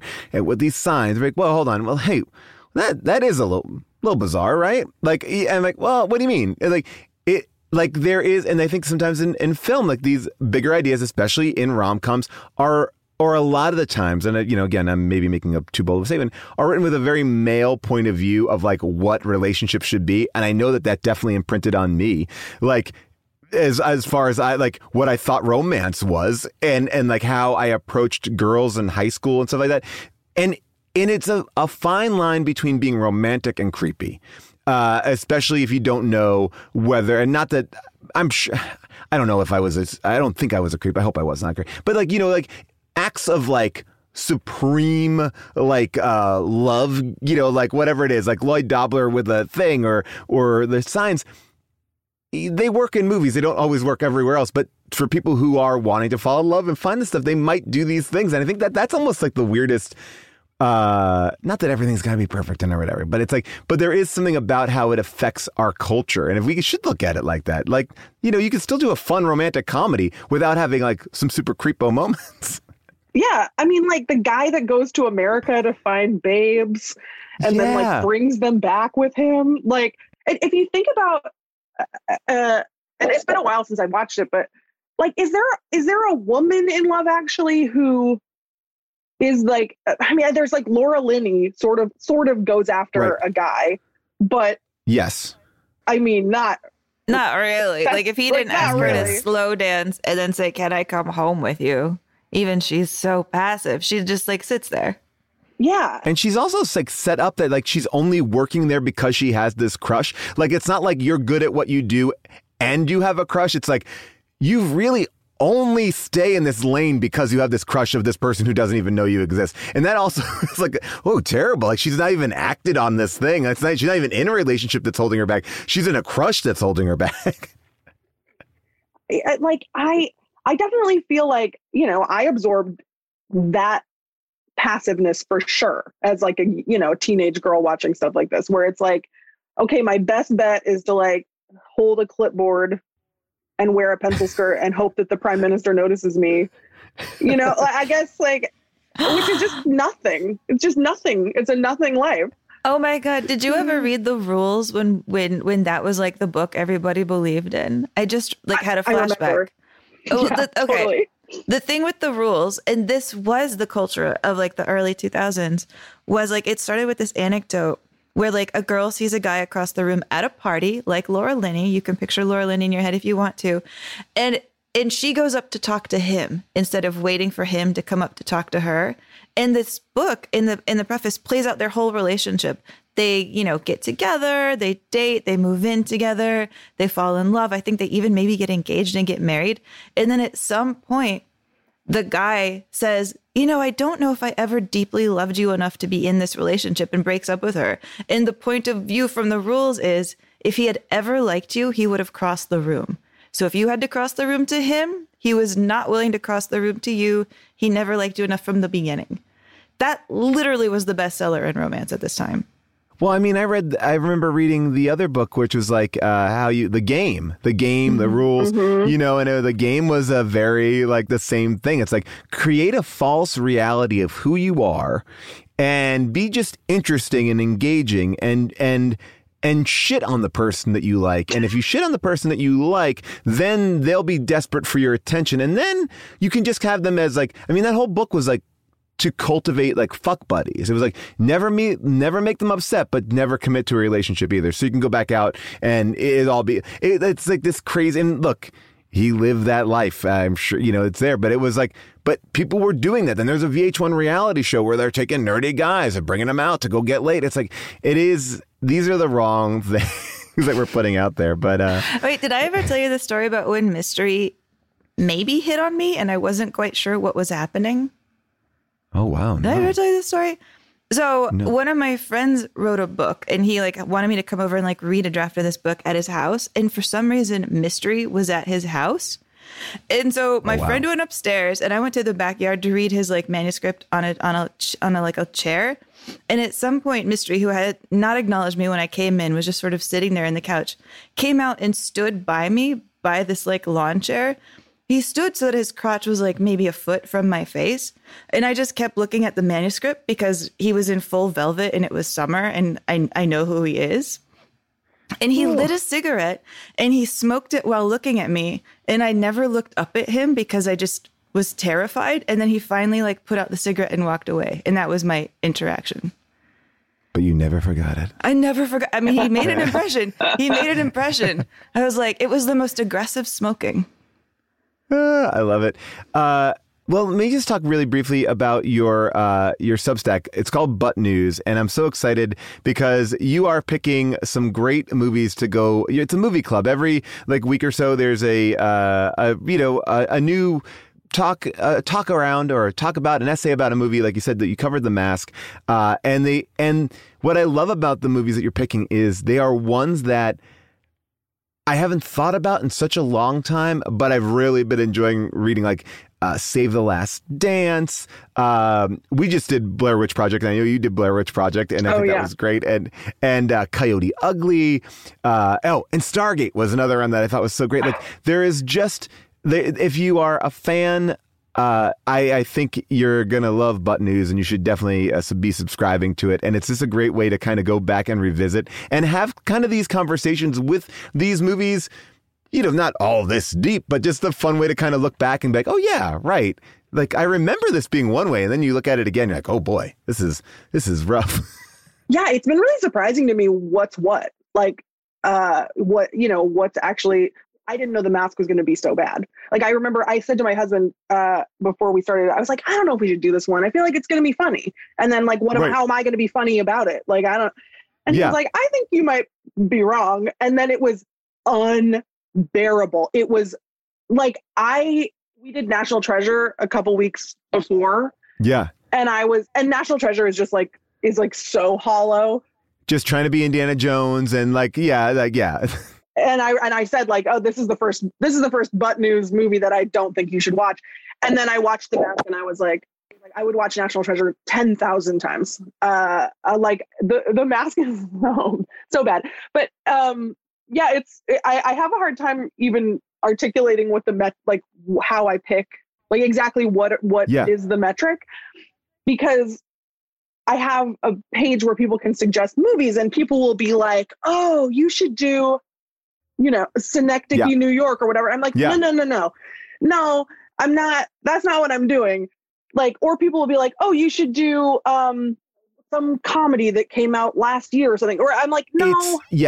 It's like we do that. That's how this get made. It's hard. It's like a needle that you have to thread. And it's gotta be, well, look, there's so many people who are like, this movie is so bad, and a lot of times those are just interesting artistic movies that you may not have liked, but it's not bad, and it's not worthy to do on the show. And then there's other times where it's like, well, you didn't get that movie, or that's funny, or that's it's a very, I don't know how to describe it either. We have a producer on How Did This Get Made? Her name is Avril, and she does an amazing job at finding because I'll send her stuff. I'm like, this one looks good, and she's like, I watch it, it's fine. It's and it is. It's what is interesting to talk about versus. What's just bad? What's just kind of boring? And when you find something like National Treasure where it's well, this is hollow, but there's enough hollow there. But there's so many things that are just really, really hollow. And it's not, it just sucks. It's everything about this is not interesting. Yeah. Yeah. Or people will be like, oh, you should do, Geely or whatever is the famous bad movie. And it's most of these are things that I watched as a kid, and I don't want them all to be bad. I don't think Stargate is bad. No. Even Save the Last Dance was not that bad.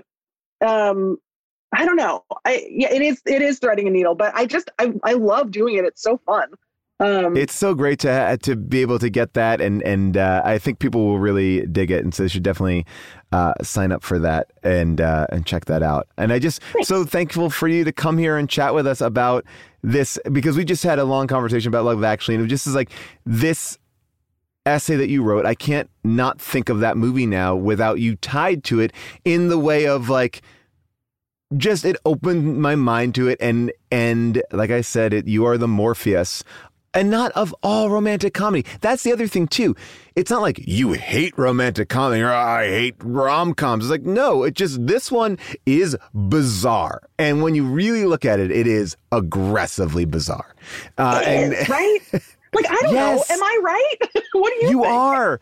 I mean, I told you, I literally was reading. I'm reading the essay. The first time I read it, I was cackling and not wanting to finish. I was I felt I'd been found treasure. I was reading passages out loud, because it was just sort of I just had never seen it. I'd never seen something that I had, because I saw it. And I was okay, yeah, fine. I like it. It wasn't one of these things that I loved. And then because I felt like culturally we have adopted this movie as like, we love this movie. It's, you know, this is what we do. This is one of those movies. I was like, maybe I missed something. I watched it again. I was like, and I almost felt the peer pressure of it. I was like, now I guess I really like Love Actually. So then going back to your essay, I was like, oh, that was my disconnect. Like my disconnect was here or on some level. I couldn't articulate it anywhere near as well as you did. And now like I feel vindicated again. But I definitely was in the I was definitely in the I love Love Actually category for some middle years. Yeah, I mean, I think I was too. I think I was like, yeah, charming.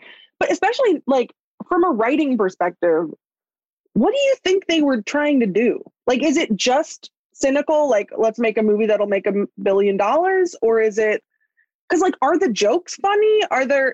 Is there, I just don't, it's baffling to me. I think they were trying to make a romantic comedy that appealed to men and women equally. It just doubled down so much on the macho humor and forgot all of the romantic comedy parts of it. Does that make it? Feels like a romantic comedy. It was a shame to be a genuine romantic comedy. So they're like, how can we be cool, man? Yeah. I don't know.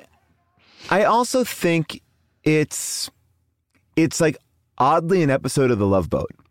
You know, it's sort of like you are bringing all these people on and you're only existing with them in 90-second to, you know, maybe a little bit more intervals. So if I was to watch one of those stories from beginning to end and without any interruption, I might have felt differently about this movie. But if I'm seeing 12 stories and not all of them fully intersect, I mean, some of them when they intersect are so kind of wonky. It's like, oh, the waiter is the guy who's going to New York or whatever, or Idaho, wherever he's going. You know, it's like, so, all right, bullshit. But it's like, but I do think there is an energy to just seeing shortcuts, and it's not like Robert Altman style. It's like you're just bopping around that like everything is, it's like the buffet of movies. It's like, I can't get sick of it. I can't even really wrap my head around it, because by the time we get back to Hugh Grant, I've really forgotten where I was emotionally there. And then you're just kind of giving me signals and I'm like, oh yeah. Right. I agree. I'm back there. Yeah. He should like her. Like, I'm not looking at it linearly.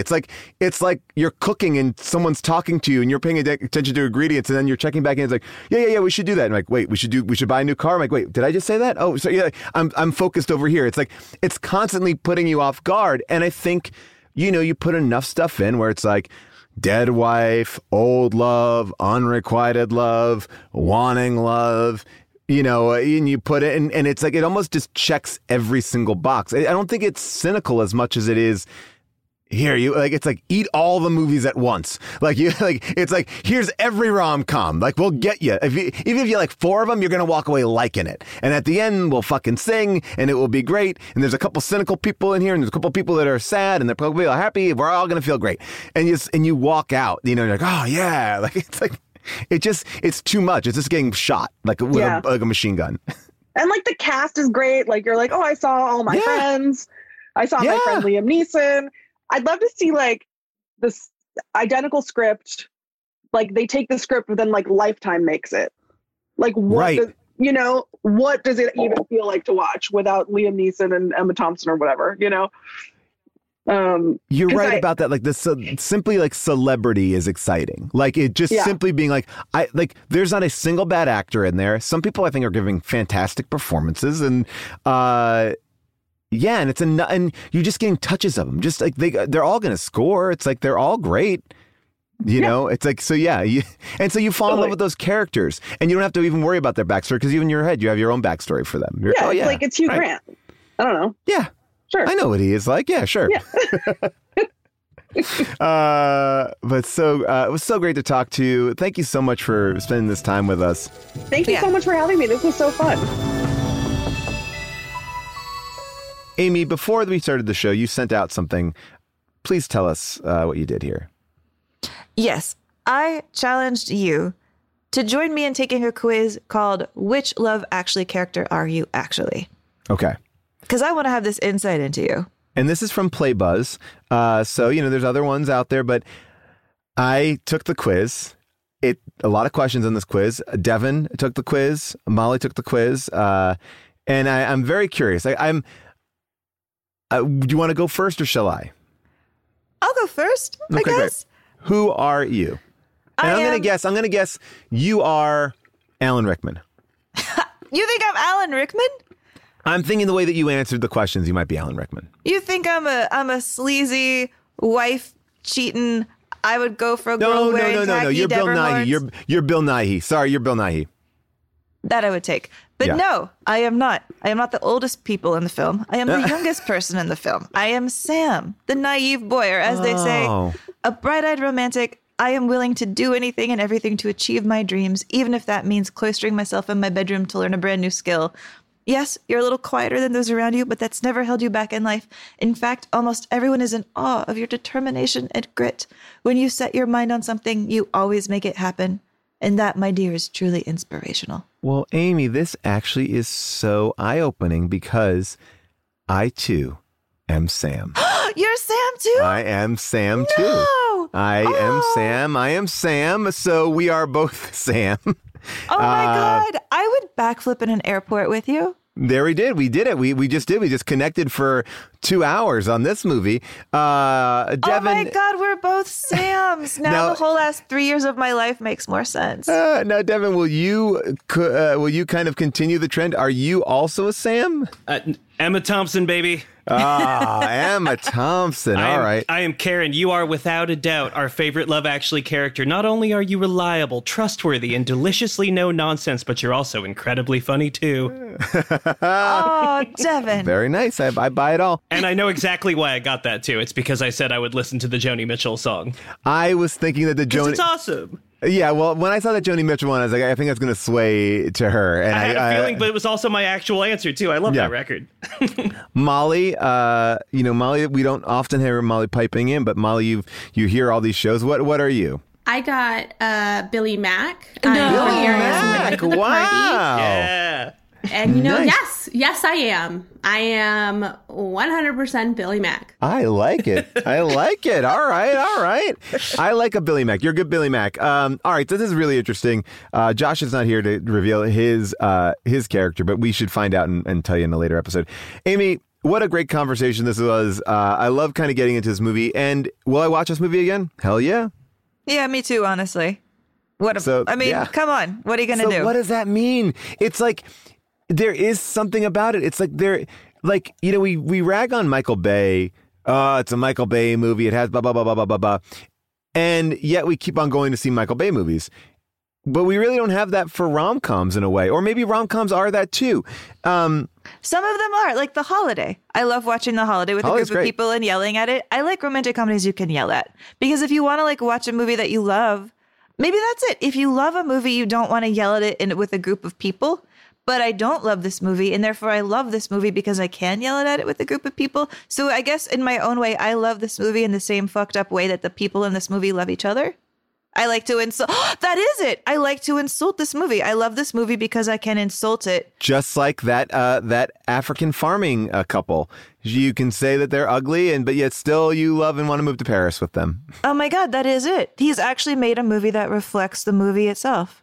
By the way, I'll say this. I think the reason why this movie is successful, to just kind of put a fine point on it, is it's The Bachelor. You get to sit there and watch all these different relationships kind of play out. And you're like, oh, I like that one. You get to sit there and judge. It has a reality TV element to it in the sense of you root for people. You yell at, that's what we do when we watch The Bachelor. Like that reality show, with Fuckboy Island, whatever it is.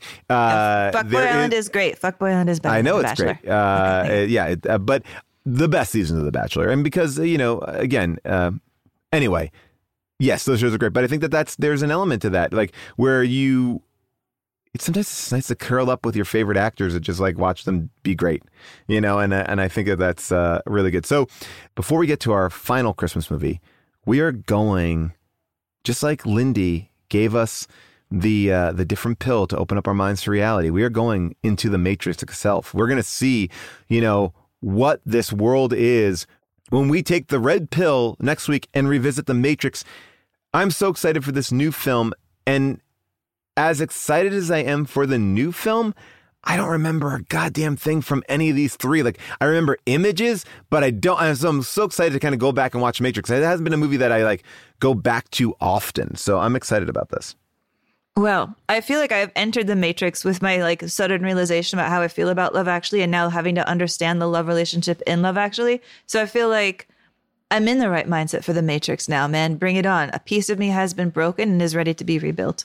All right, so take a listen to the trailer as if you need to.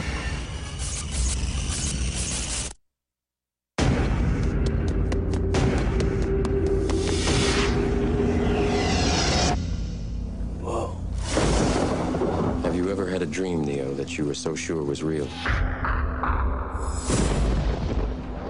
What if you were unable to wake from that dream? How would you know the difference between the dream world and the real world? What is happening to me? The answer is out there, Neo.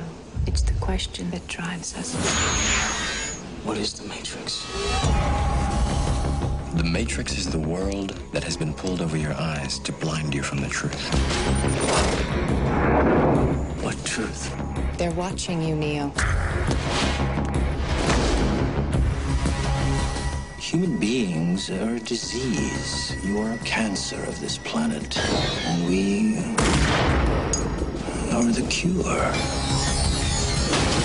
Get me the hell out of here! Welcome to the real world.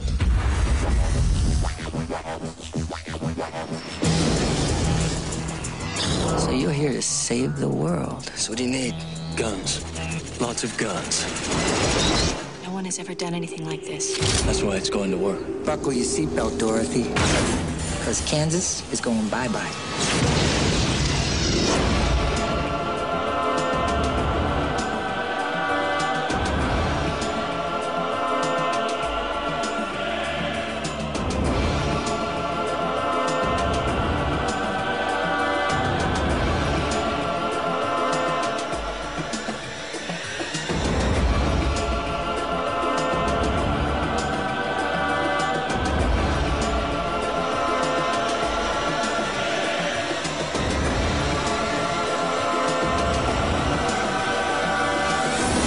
Unfortunately, no one can be told what the Matrix is. You have to see it for yourself. All right, and you can get The Matrix wherever you get your movies. I mean, simply, it's easy. It's not going to be that hard to find The Matrix. All right, people, we will see you next time. That's all for today's show. And remember to rate and review this show. Tell people about it. It really, truly helps. A big thank you to our super producer, Josh Richmond, and our audio engineer extraordinaire, Devin Bryant. Thank you guys for making this show sound so amazingly great. And our MVP behind the scenes, Molly Reynolds, for making sure that this show runs on time and that we have our research at hand. I also want to give a shout out to Kim Troxell for her amazing art. And if you want to keep this conversation going, please do so at discord.gg/Paul Scheer. There's an Unspooled section there where we have debates and votes and polls. We also have our Facebook group, the Unspooled Podcast Facebook group. That is still an amazing place to be. I want to give a huge shout out to everyone in all those forums for keeping these conversations going. And I also want to let you know that you can head on over to tpublic.com to check out our Unspooled merch. That's right. Go to tpublic.com/stores/unspooled to see what we got in the store. And that's all. We'll see you next week on Unspooled.